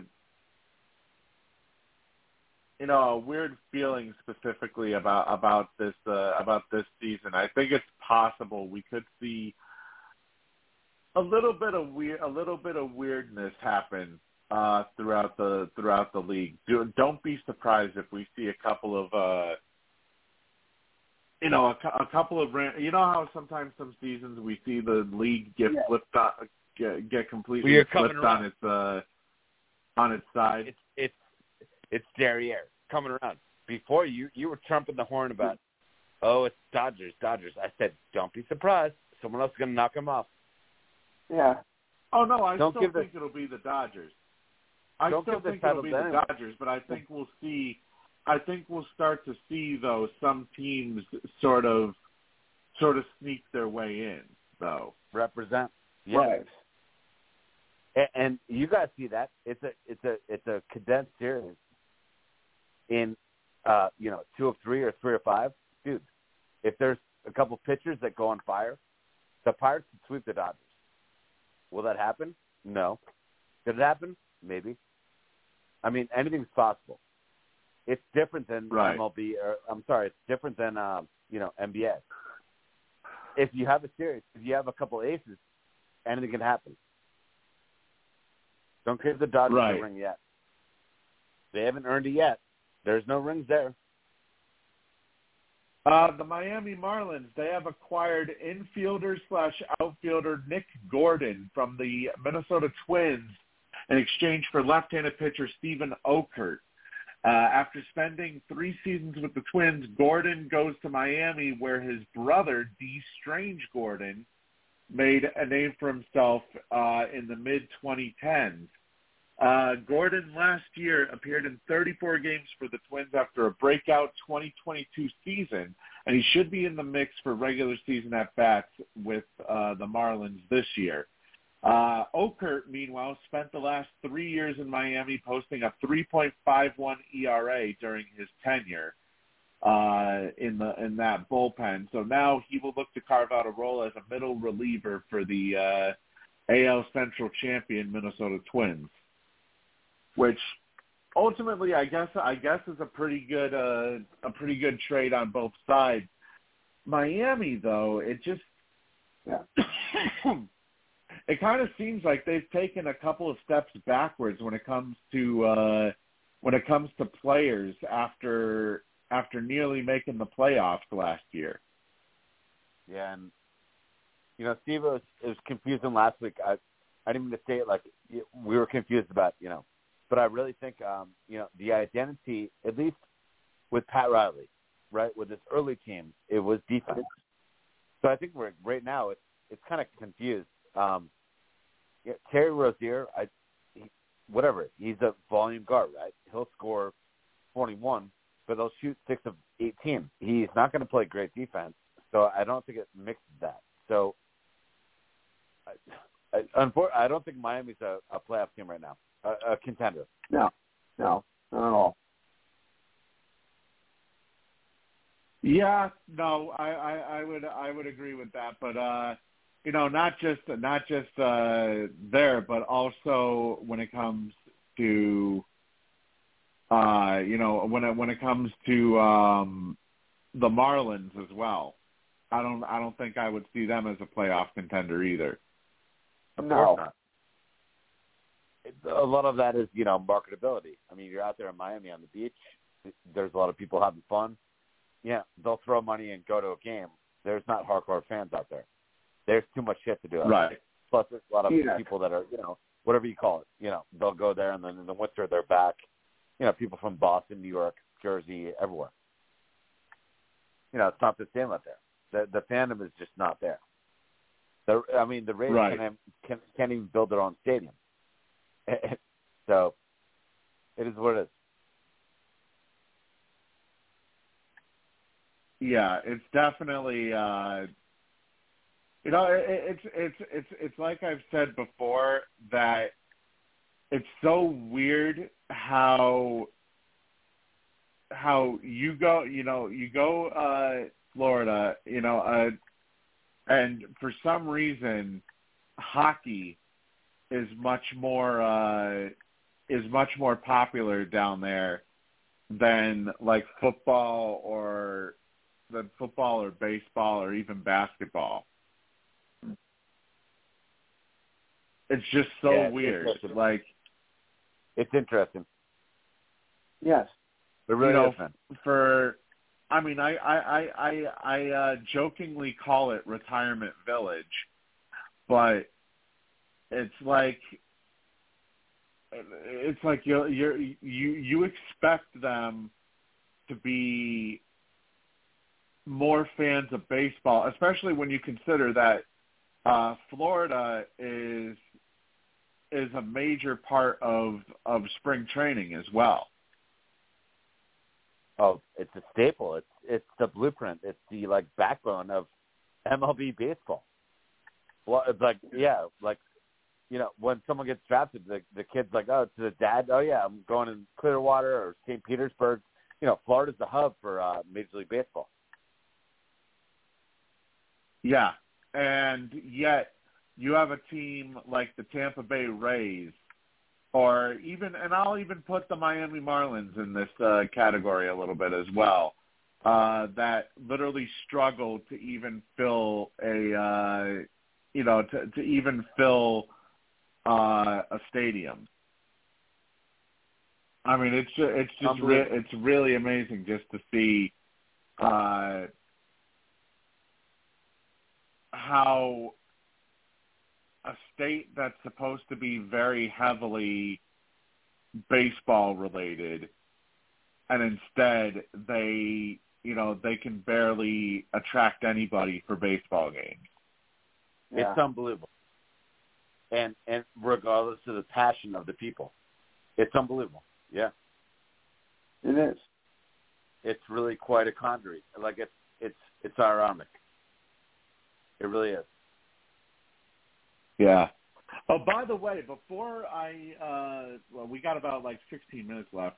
Uh i don't know why i didn't bring this up earlier but uh kansas city the the parade with what happened at the parade where there was Oh, a God. shooting there was a shooting at the Kansas City uh the the the parade for the Kansas City Chiefs that saw uh, what what was it Lou was it two people that got killed Three, but one was not involved uh, directly in it, so you guess I guess you can say two. so two people dead and 22 Oh, others yeah, yeah. injured Yes. And actually, was- there's there's been footage that has that has gone viral of uh, fans tackling one of the shooters. Three people were arrested in in connection with this, Yeah. and Ex, uh, uh, ex, uh, uh, ex, uh, ex U.S. Army guy uh, tackled him with his wife. Yep. Tackled the kid. yeah, yeah, and you could, you know, it's just it's sad enough that you know people can't even en- can't even enjoy a team's uh, celebration anymore. Well, I mean, Yeah. Like, I mean, Steve, Steve, there's no other country you can carry around uh, M16s and A35, whatever the fuck. I mean, come on, are you kidding me? It's Right. disgusting. I'm not going to say anything more. I mean, uh, that is the most one of the, the U.S. right now is we're the only country who allows that. So yeah, I've said my part. Yeah. oh no, I agree. I agree with you, Alex. The fact that uh, the fact that we allow and and not not just that we allow it, the fact that there's actually people that there's actually people that are fighting to keep that right. What the fuck? Uh, Pardon my French. Yeah, Yeah, I mean, what, what is that? Yeah, to protect your what? But yeah, it's no, it's just Yeah, it's terrible. It really, it really upsets me. But whatever. What and can I do? as a goodwill All because as a goodwill gesture from uh, from Taylor Swift. Uh, so basically, there was a there was a GoFundMe that was set up for one of the uh, for one of the victims uh, for seventy five thousand dollars, and Taylor Swift donated I think it was a hundred thousand dollars to uh, yeah. to one of the victims of the uh, tragedy. Which at the time, this was the victim that was actually made known to the public. Uh, Yeah. who was, I believe she was a, a radio DJ, I think, in Kansas City. Yeah, Yes. yeah. Yep. And I mean, it, it's just this is just tragic all around. But uh, you know, I honestly I couldn't even believe it when I saw it get report. Like I was in the middle of uh of uh you know of the afternoon at work, and I could not believe the the report the reporting uh, uh, as I saw the message come across my phone Yes. that uh, there had actually been shots fired. And the thing that gets me too is they're trying to pass it off as a uh, you know they're trying to pass it off as gang related, basically. That it was a uh, that it was a dispute between two parties. Uh, You know what that means, in right? regard, you know, yes, I yeah. can fill in the blank. You know what that means? Uh, minorities uh, shooting. You know what that means? yeah, I just. I just answered that, right? basically. That's what Yes. they're trying to say. it doesn't matter who it was from. And and and furthermore, it's the sad thing is Steve and Lou and everyone like, oh, oh it's trans, it's uh gay or it's, or it's black or white. It doesn't matter. It doesn't No. matter. It doesn't matter. Right. Everything that happens right now in our country is so polarized. So they want to define it as one thing, and everyone hates it. It's like, dude, look at the situation. It sucks. I think it was a couple guys that were talking to someone else, and they turned around and started spraying bullets. I hate Yeah. that. I hate. I hate that. But let's look at it for what it was. Jesus, it's so everything's so polarizing now. It's a God. No, Yeah, it's like somebody may have it's like somebody may have breathed on uh may have breathed on the other person the wrong way. And then all Yeah. of a sudden, no, no, it's, you know, they decide it's to they decide to start MAGA. throwing. Yeah, it's MAGA or it's Right. Or like it's not. It's nothing. Just deal with it. I'm just so sick of the whole political thing. Right. Yeah. This is what it comes But it's still it's still sad it's still sad regardless though. It's sad course, regardless that 100%. it even yeah. That it even had to happen. Uh, you know, such a such a senseless act of violence uh in this situation. Um, you know, especially when when a parade is supposed to be a time for fans to celebrate along with the players. Yeah, and kids too. That's the big Yeah, thing. exactly. Kids, obviously, that's like their. You know, I don't know about you kids, but like growing up, when I was a kid, like, oh, like I met Randall Cunningham randomly when I was like nine years old. Hooked Wow. for life. I mean, these kids, like, yeah, it's it's for the kids. It's not for the you know, it's not for the fifty nine year olds. You know, drinking Jack Daniels, Right. Right. walking on the curb. But like, it, Well, but he still has fun. At the, he still has fun at the parade. You know what I'm saying? It's more for the kids, Yeah. and like this, this destroyed Right. that. To eradicate that and realize, you know, it's fine for the kids to go to parades. It's it's incredibly bad. This is the first pro championship shooting ever. That's it. Yeah.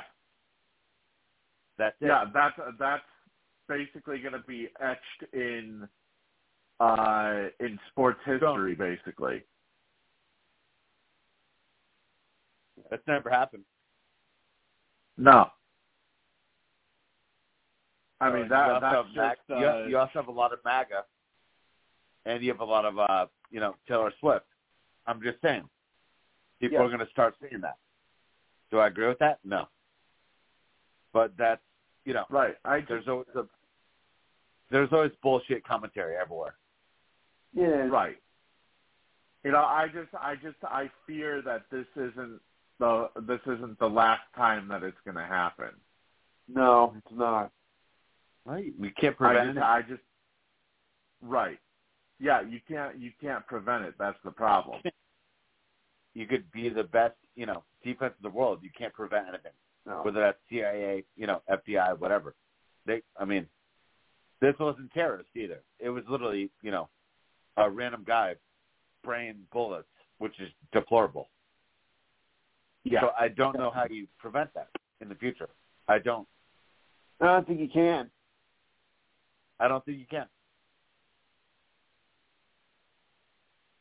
Not as long, not as long as people are able to openly uh, to openly carry weapons. No. Well, that's well, what, it's that's what America. I stopped doing.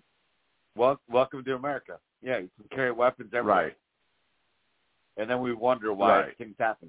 Oh, what? Why did Right. that happen? Well, yeah. Think Jesus about it, people.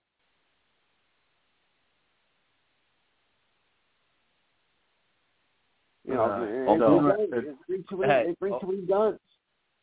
Only in America. I always said that. Yeah. I don't know stuff. I don't know jack about much.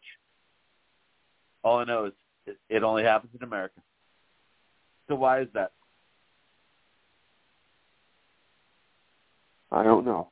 I don't know. It just you know people are so people are uh, uh, have become so numb to it. You know over uh over the last however many years. Yeah. It upsets me, but yeah. I mean, we got to keep going, but I mean, the gun thing is just crazy. But I don't want to ever. I Right, I agree. Yeah. I'm sorry to keep saying that. I'm sorry.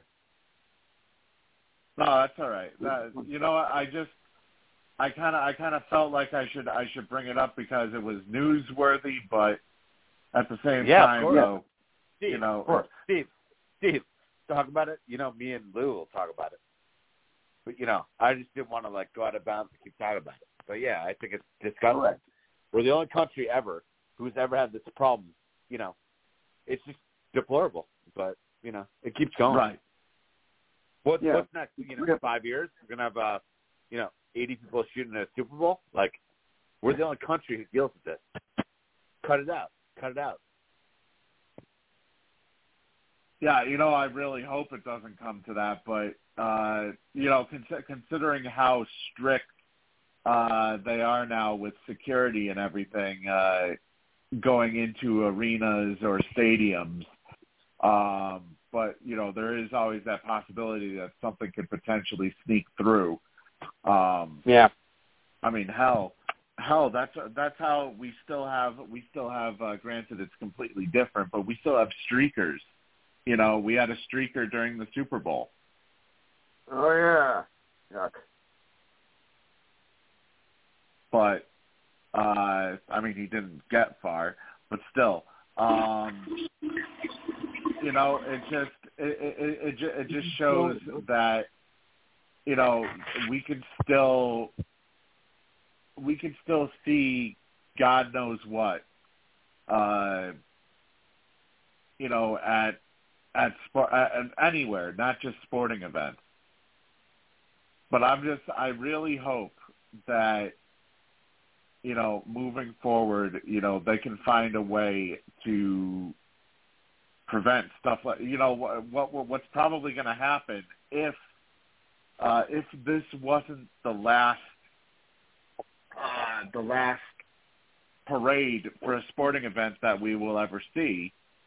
Uh, Yeah. Which, by the way, that was ta- that was talked about uh, on sports Yeah. radio, whether or not that may actually happen. Yeah. Um, you know, I think I think uh, moving forward, we may end up seeing, uh, you know, greatly increased security at not just not just uh, events like this, but also other sporting events too.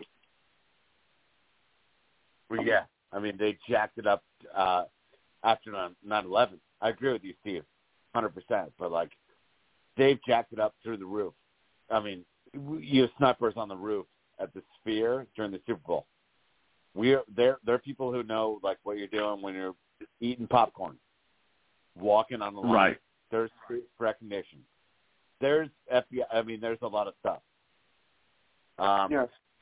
there there what I'm saying is that there's no more security. I don't I don't think in the next ten years you can put on someone. There's a lot of face face recognition. Like I said, you can walk into a casino. Right. You can walk into a Super Bowl at at, uh, at, at Vegas. If you did something, if you try to steal a chip or got too drunk 20 years ago, they recognize your face. You're not allowed in the Super Bowl. It's very Right. locked in. So Oh yeah. you know, no, I mean, I want more super uh, security more than anyone. I'm just saying, there's already a really good job of doing that. I think Yes. security is not really the problem. I mean, can we get more? Yeah, I guess so. But it's more the people. You know, our our country is. I, there's a lot of turmoil. I don't know. Would you guys agree? Like, right. security's pretty good. Could be better though. Yeah, no, th- no, they've Yeah. definitely they've definitely heightened up enough security uh, to begin with. Ever since nine eleven, uh, ever since nine eleven happened, uh, you know, the big the big thing is, you know, where- you just you just have to you have to take a look at a whole bunch of other stuff that we're probably going to see uh, potentially happen moving forward here. It's it's almost like what what else more could they possibly do to prevent Yeah. something like this from happening? Yeah, you know what I mean? I mean, God forbid, God forbid something actually happens live during a game. You know, like li- on live TV Yeah. and That'd whatnot. be awful. Be awful. Oh God. Always the potential. It's like I, I can't even I can't even comprehend, you know, what what we could possibly end up seeing uh, with some of the idiots that you know that that roam this country right now. Yeah. And Yeah, I fear that we may not be that far off from from seeing it Right. potentially happen.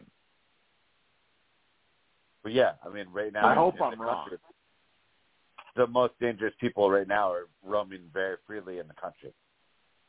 Right. So- I,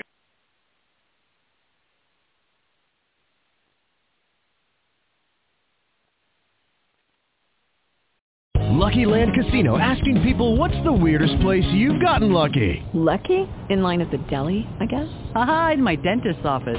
More than once, actually. Do I have to say? Yes, you do. In the car before my kids' PTA meeting. Really? Yes. Excuse me, what's the weirdest place you've gotten lucky? I never win and tell. Well, there you have it. You can get lucky anywhere playing at LuckyLandSlots.com. Play for free right now. Are you feeling lucky? No purchase necessary. Void where prohibited by law. 18 plus. Terms and conditions apply. See website for details.